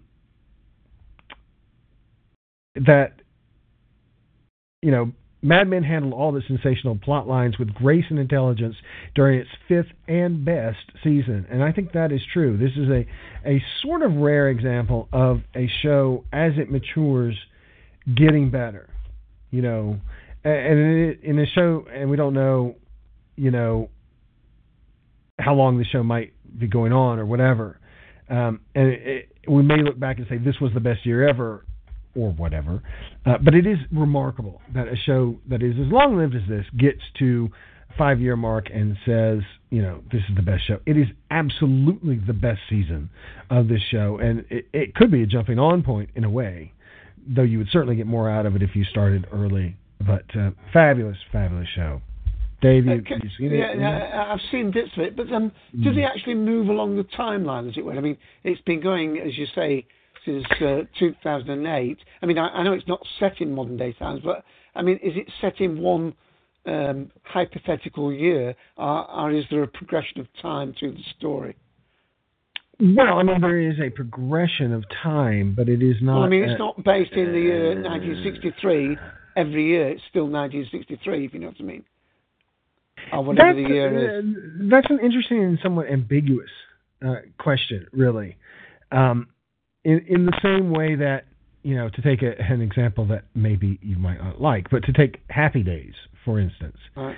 um, Happy Days progresses such that definitely by the end, you know, it is in a different. It is in the 60s. It's no longer in the 50s. But it, but there were whatever 11 seasons of that. It's not like they're saying on Happy Days 11 years have passed. Um, they're saying you know something like eight or whatever because series one and series two are definitely in the same year. There's no doubt. You know, Right. I mean, if you look at the marker we have in Happy Days is it's high school, right? You know, they start off as freshmen, they do eventually graduate, but the distance between that's normally four years, but that does not take four seasons. It takes something more like six or seven, really. It takes until um, uh, Ron Howard leaves the show, and that that definitely is at season seven. So it's like that kind of. Um, time is progressing, but it is not necessarily progressing at a one to one rate. Right, right. Because it keeps saying the 60s. I mean, 60s was such a great year of, decade of change. Yeah, which Um, part of the '60s are you talking about? Is what you're basically asking, I guess. Yeah, It be certainly- early 60s, It, 61 it certainly, yeah, it certainly feels as though it starts in the, um, you know, Kennedy era, really. Um, but I think I, I, I am trying, I'm struggling to I'm remember looking, I'm whether listening to a plot plot point here. It's sort of about Betty Francis or something. Uh, at the start of season four in November of 1946, she was divorced. She divorced Don and married Henry Francis. So I'm not sure whether this is real time storylines. So, so in season four they're up to 64. Yeah, I, I'm. I'm sure. I mean, obviously, one thing that you would have to say is, um, and, and I'm struggling to remember here whether there is an episode which depicts the the assassination of Kennedy, but that would that would clearly be something that would you would think eventually come into the show, and I, I can't remember there being anything about that. I, I could be wrong, but um, you know, it feels to me when I've watched it, it feels like it is 62, 61, Yeah. 60. Um, I mean, we certainly know that, that we certainly know this much. We know that the ad agency around which this whole thing revolves was definitely started in 1960. I mean that that is that's just said. It is 60. Um, but I again, I don't think it's going you know one season to one real life year.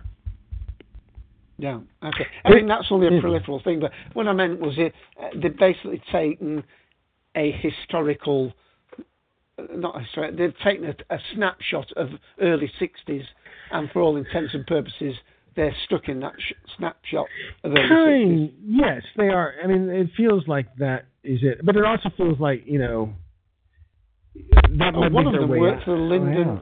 Oh, Uh, one of them worked for Lyndon B. Johnson's 1964 presidential campaign. Stan Rizzo, uh, recurring season four. Oh, uh, well, there you go. director, uh, worked for Lyndon B. Johnson. So, so we're, So, we're, okay. if we're up to 64 now anyway, presumably. Hmm, okay, or even 65 because that would that would mean you know if you worked for them in the past, you you don't stop that work until November of 64 probably. All right. So anyway, yeah.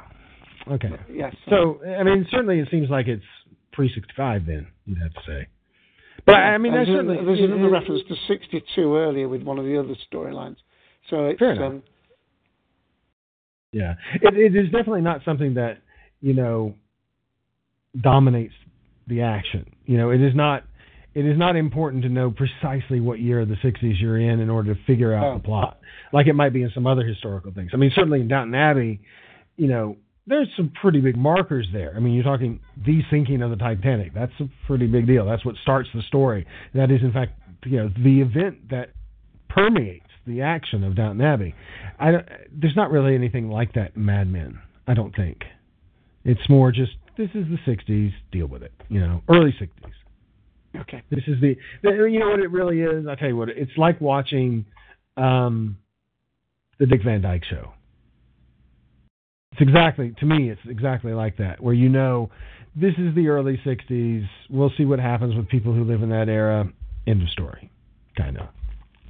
All right, so that's our, our third one on the list. We only have two more, and the second one, I'm just so thrilled that th- this made it so high on this list, and I think it's absolutely right. Uh, Parks and Recreation, which is our, our third in the trio of shows from uh, NBC's Thursday night lineup.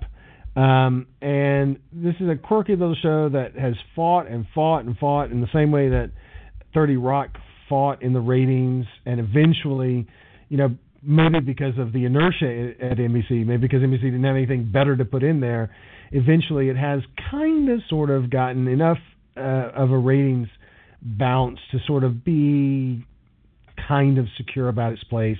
It certainly must be loving the fact that this is the last year of 30 Rock because that makes it, in a way, um, you know, more secure again at Thursday night. Parks and Recreation is about.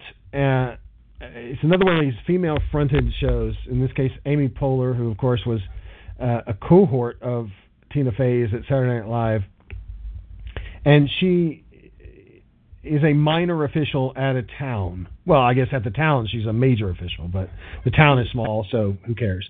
Um, and you know the things that she has to do as an elected official to manage this town um, call Parks and Recreation because usually in most small towns, the Parks and Recreation Department is one of the biggest divisions of town government.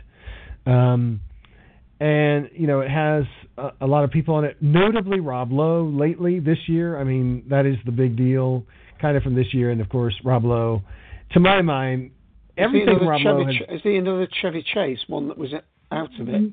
And no, come back? no, no, I don't think he was out of it. Um, I mean, Rob Lowe, of course, um, has had some interesting personal um, revelations made about him. But he's one thing has never been, I, I don't think, ever been accused of him is that he like did what Chevy Chase did, and that is just blatantly not complete contracts. I mean, that was the whole thing. Right. You know, Chevy Chase on early Saturday Night Live, he walked out of his contract, and that you just don't do. You know. Mm. Um, Rob Lowe quit West Wing, but of his own accord to go off and do other things. That those other things, in some cases, failed, is not really his fault, and doesn't. You know, by all accounts, he is an abs. These days, he has grown up, and he's a just a uh, you know hardworking guy who has a good sense of comic timing um, and has improved Parks and Recreation, no doubt, no end really. And you know, Rob Lowe, to be honest, Rob Lowe is a very smart guy, and Rob Lowe will has appeared on morning talk shows alongside you know people who are obviously intelligent, like George Stephanopoulos, who was you know Bill Clinton's press secretary to begin with, um, and you know has the complete ability to talk about current events at a, a high level. You know, so he's not a slouch intellectually, but he's a very very funny guy and great sense of humor and he's added a lot to this show in this year and I think this show has gotten you know it started off pretty well a couple years ago but I think this year it has become just ridiculously insanely funny um, so again it's a show that you can easily get on Hulu you can watch the last five episodes um, a little bit harder I guess if you're outside the US I'm not even sure if this is a show that would it could it could translate out the outside the U.S. I'm sure it could, you know, be sold to British television. I'm not sure if it is though. Um, but really, really good, good show. Anybody else got any opinions on this one? All right, then we'll move on to the one that I really do expect that we will hear from Mike on, and that is, of course, uh, the fabulous, the conceptually delightful Breaking Bad, which is, according to this reviewer, or and indeed Paste Magazine, the number one show of 2012. And uh, Breaking Bad, Mike, take it away. Reiterate what you've already said, if you would. Yeah, Breaking Bad. It, it, it's a show that's it's halfway through its fifth season. Uh, the basic premise of the show is, you know, on the on the first episode, you meet this this character, uh, uh, Walter White. It's his his what I I think it's his, his 51st birthday, and he's a he's a high school chemistry teacher. He lives out in New Mexico, and he, on the same day of his 51st birthday, he goes to you know he has a doctor's visit and uh, uh, and finds out that he's he, he's diagnosed with with lung cancer, which is kind of a surprise. Everyone else who who knows him, his, his wife and his son, and you know. His, uh, all of his different relatives they're surprised by that by that because you know Walter White has never smoked a cigarette in his life so there's that whole thing or but uh, Walter White he's he's this brilliant character. He's he's a genius. He's he's a really smart character. And there's a, you eventually find out this backstory where he he years decades ago he was friends with these other scientists and they they came up with this company gray matter. Uh this is sort of a scientific research company and walter had a had a, had a really good idea for an invention but he didn't pursue that and left it left that to them. And so he you know, he chose to become a uh, you know high school uh, chemistry teacher. So you know he's diagnosed with lung cancer. He's told that he has about a year or so to live. And then he starts wondering, you know, how is he going to pay for, you know, provide for his, you know, money for his family after after he's gone, you know, pay for their their son's, uh, you know, college education and just pay off the, the rest of the mortgage of, their house, just money issues, and so you know. You could, uh, there's there's all these other other circumstances that you learn about in the first episode. Uh, his uh, Walter's brother-in-law uh, Hank. He's a he's a DEA agent, and uh, at one point Walter decides to go on a on a on a on a on a, on a mission with a, on a run with him when uh, when Hank is busting up a, a meth lab. And, and and so Walter sees firsthand, you know, all these different people involved with making meth, and so Walter starts putting numbers together in his mind. He starts seeing how much meth goes for, and decides, you know what, I'm going to cook meth. And so he goes out on his own. He finds one of his former students, uh, Jesse Pinkman, who is a, basically a, just a you know like a like a high school college, basically just a high school dropout, uh, druggie in the area. And so Walter says, you know, would you like to make a lot of money? And so they, they partner up. They Walter cooks the meth, and Jesse's the, the sort of the street guy who goes out and sells it. And it's this it's this ongoing story of okay, Walter is he he he has this dual persona. He he comes up with this this this name for his meth persona, his meth cook persona, Heisenberg, and becomes well known in in New Mexico and even across the border as Heisenberg. And even the the DEA agency is of course tracking him down. They know there's this mysterious Heisenberg character who's m- making this blue meth. That's this new formula that that's just very popular and sells extraordinarily well. And so Hank Schrader is trying to track down this Heisenberg, completely oblivious to the fact that it's his bro- his own brother-in-law. And it's the, the way the series plays out. It's halfway through its fifth, fifth season right now. And there, it's just so well written. Just this, how uh, Walter White hides this from his family, and just how he carries on this whole meth business with with not trying not to be found, trying not to be you know arrested, and there, there are the, all these plot elements that go back and forth. All of these characters meet, just it's just so well written, so well acted. Bryan Cranston, he's I think he, he's won a number of uh, awards for his acting on this show, and it's well deserved. He's just a brilliant actor, Bryan Cranston. There's a, a there's an episode towards the end of I think season four toward the end, of season four, I think, where uh, everything is falling apart for for uh, Walter and the guy that he's wor- that he's working for. Um, uh, the, the the guy that he's wor- working for is is you know is, he's decided that he no longer has a need for for Walter White, so he's going to kill Walt off. So Walter, you know, he, he finds his attorney and he finds this other guy who this a, guy who makes people disappear, uh, takes people and puts them in new lives and changes their name and just hides them, uh, makes people disappear. But uh, Walter, apparently, his wife Skyler has spent a good portion of his earnings to help this other guy whose uh, whose business has has fallen into financial trouble due to accounting. Uh, accounting basically burning the books on purpose and so Walter doesn't have enough money to pay off the uh, the guy to basically save his family keep them safe. And so there's a scene towards the end of that episode where Walter is uh, going visibly going insane. He he starts off crying and then he just laughs maniacally and just excellent, excellent acting on Bryan Cranston's part. Uh, so the, he's basically the, the main reason to keep watching the show, and just the the way the show plays out from season one through where we are now, halfway through season five. There's just this interesting dynamic of how the character evolves. You start off the first few seasons. You start off rooting for Walter White because you know he's the main character. He's the good guy, but there's this there's this gradual shift in the character where he becomes less and less Walter White and but more and more Heisenberg, the villain, and you start not really feeling as sympathetic. It's a really good show, very well written, very well, very well filmed. The cinematography in the show is brilliant throughout the show, and it just keeps getting better as the seasons go on. It's uh, what AMC airs it, so it's on basic cable satellite. It's uh yeah, I definitely recommend the show. I'm glad to see it on the list, and glad to see it at number one. But it's not. Is Yeah. it heavy drama, or is it? Is there some light elements to it? No, no. Well, there are light elements to it, but it's a really heavy drama too, mostly. Right.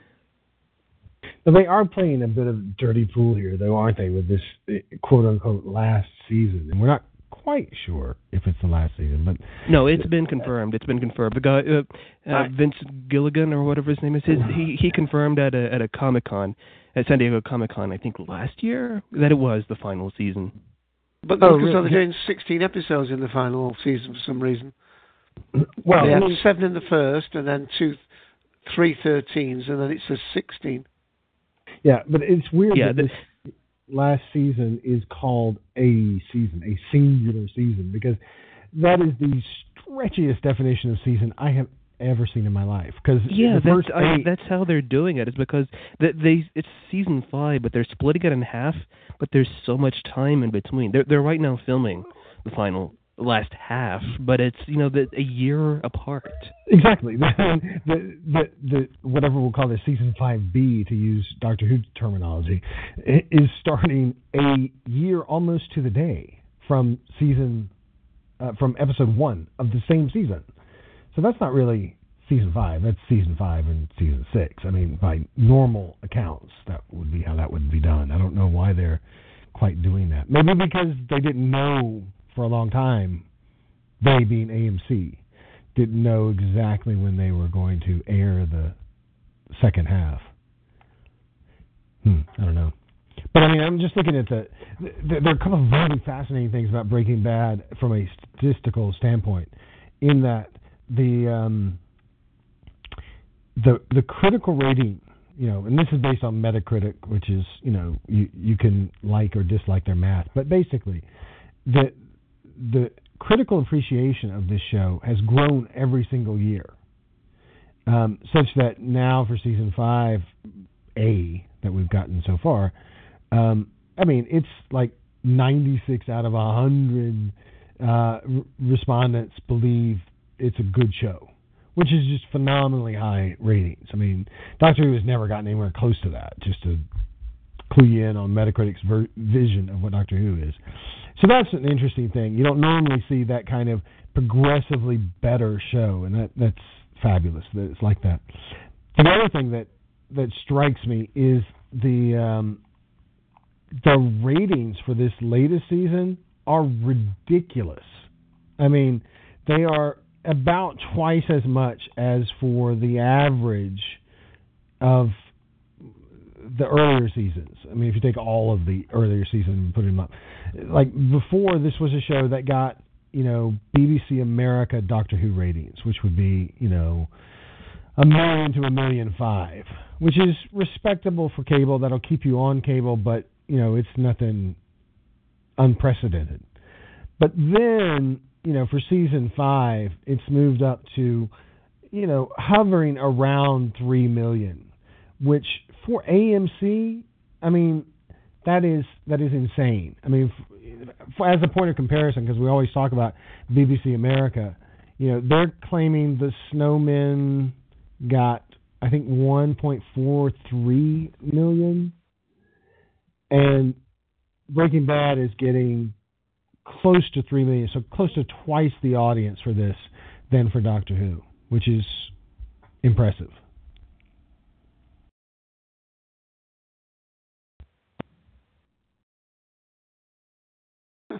I mean, uh, I mean, I'm noticing it. There's a pink teddy bear recurring character. I mean, surely that's got a little bit of satirical edge to it. Oh well, that that was uh, season two, I believe, and that that was actually kind. The way that was used, it's, it's the, the the weird storytelling that that it has at times, where the pre-title sequence, the teaser just before the the title sequence, uh, season two episodes had this. Oftentimes had this scene that would play out in black and white and, and grayscale.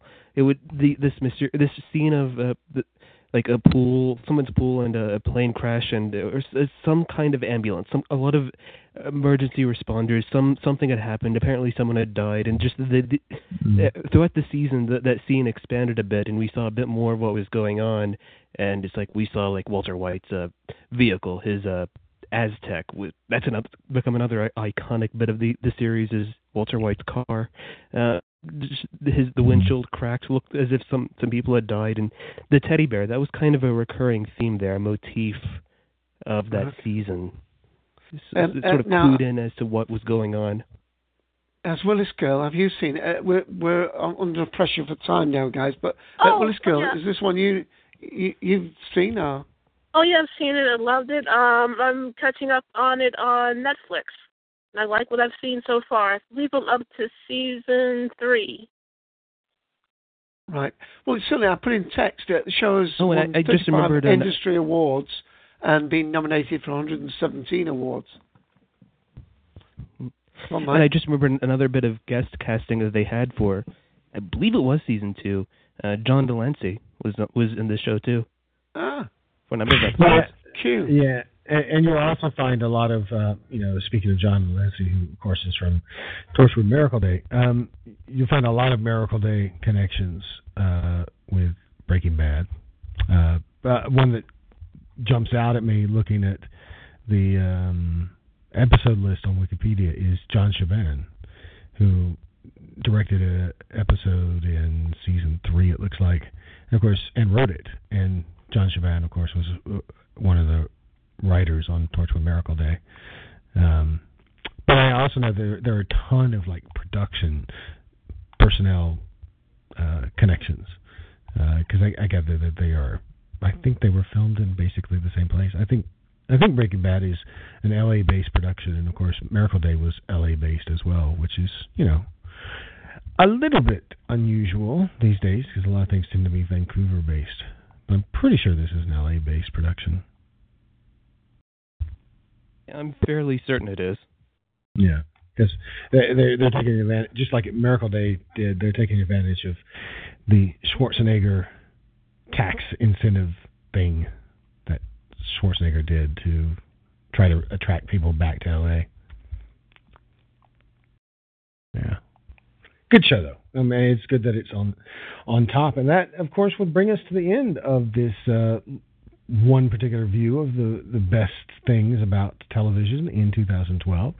Uh, lots of other things to consider, I suppose, but that probably won't be what we're talking about next week, will it, Dave? Uh, no, we're going to uh, we'll be putting up. Uh, we may consider talking about those um, 25 worst TV shows because that would be uh, quite a compliment. It, it, uh, what's the word? A complimentary show to this one. But Ian and myself will get on that. Of course, those people who are members of the collective who are on Facebook, check out the Facebook page for that. Um, we we're going to get back as well to doing uh, a review of Merlin Series 5 as a studio show, myself and Ian. Um, but uh, thank you for leading that section, Darth. Uh, I don't think there's anything that really, um, uh, you know, there didn't seem to be anything that shouldn't be on that list, and there seem to be quite a few series that I think at least some of the people in the room will begin to explore and check out.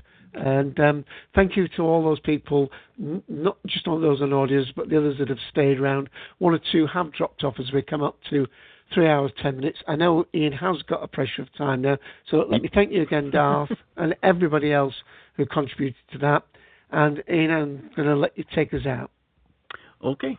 Uh, yep. Uh, stay tuned for, for what's coming up next in the Colton Collective, and uh, um, listen out for the uh, uh, Merlin review show. Um, hopefully, uh, I'll get another couple of people to, to come along. Gail, check your Facebook page. Um, and yeah, so until next week, it's goodbye from Mr. Dave AC. And it's goodbye from Ian, the Sixth Doctor. Goodbye, everybody.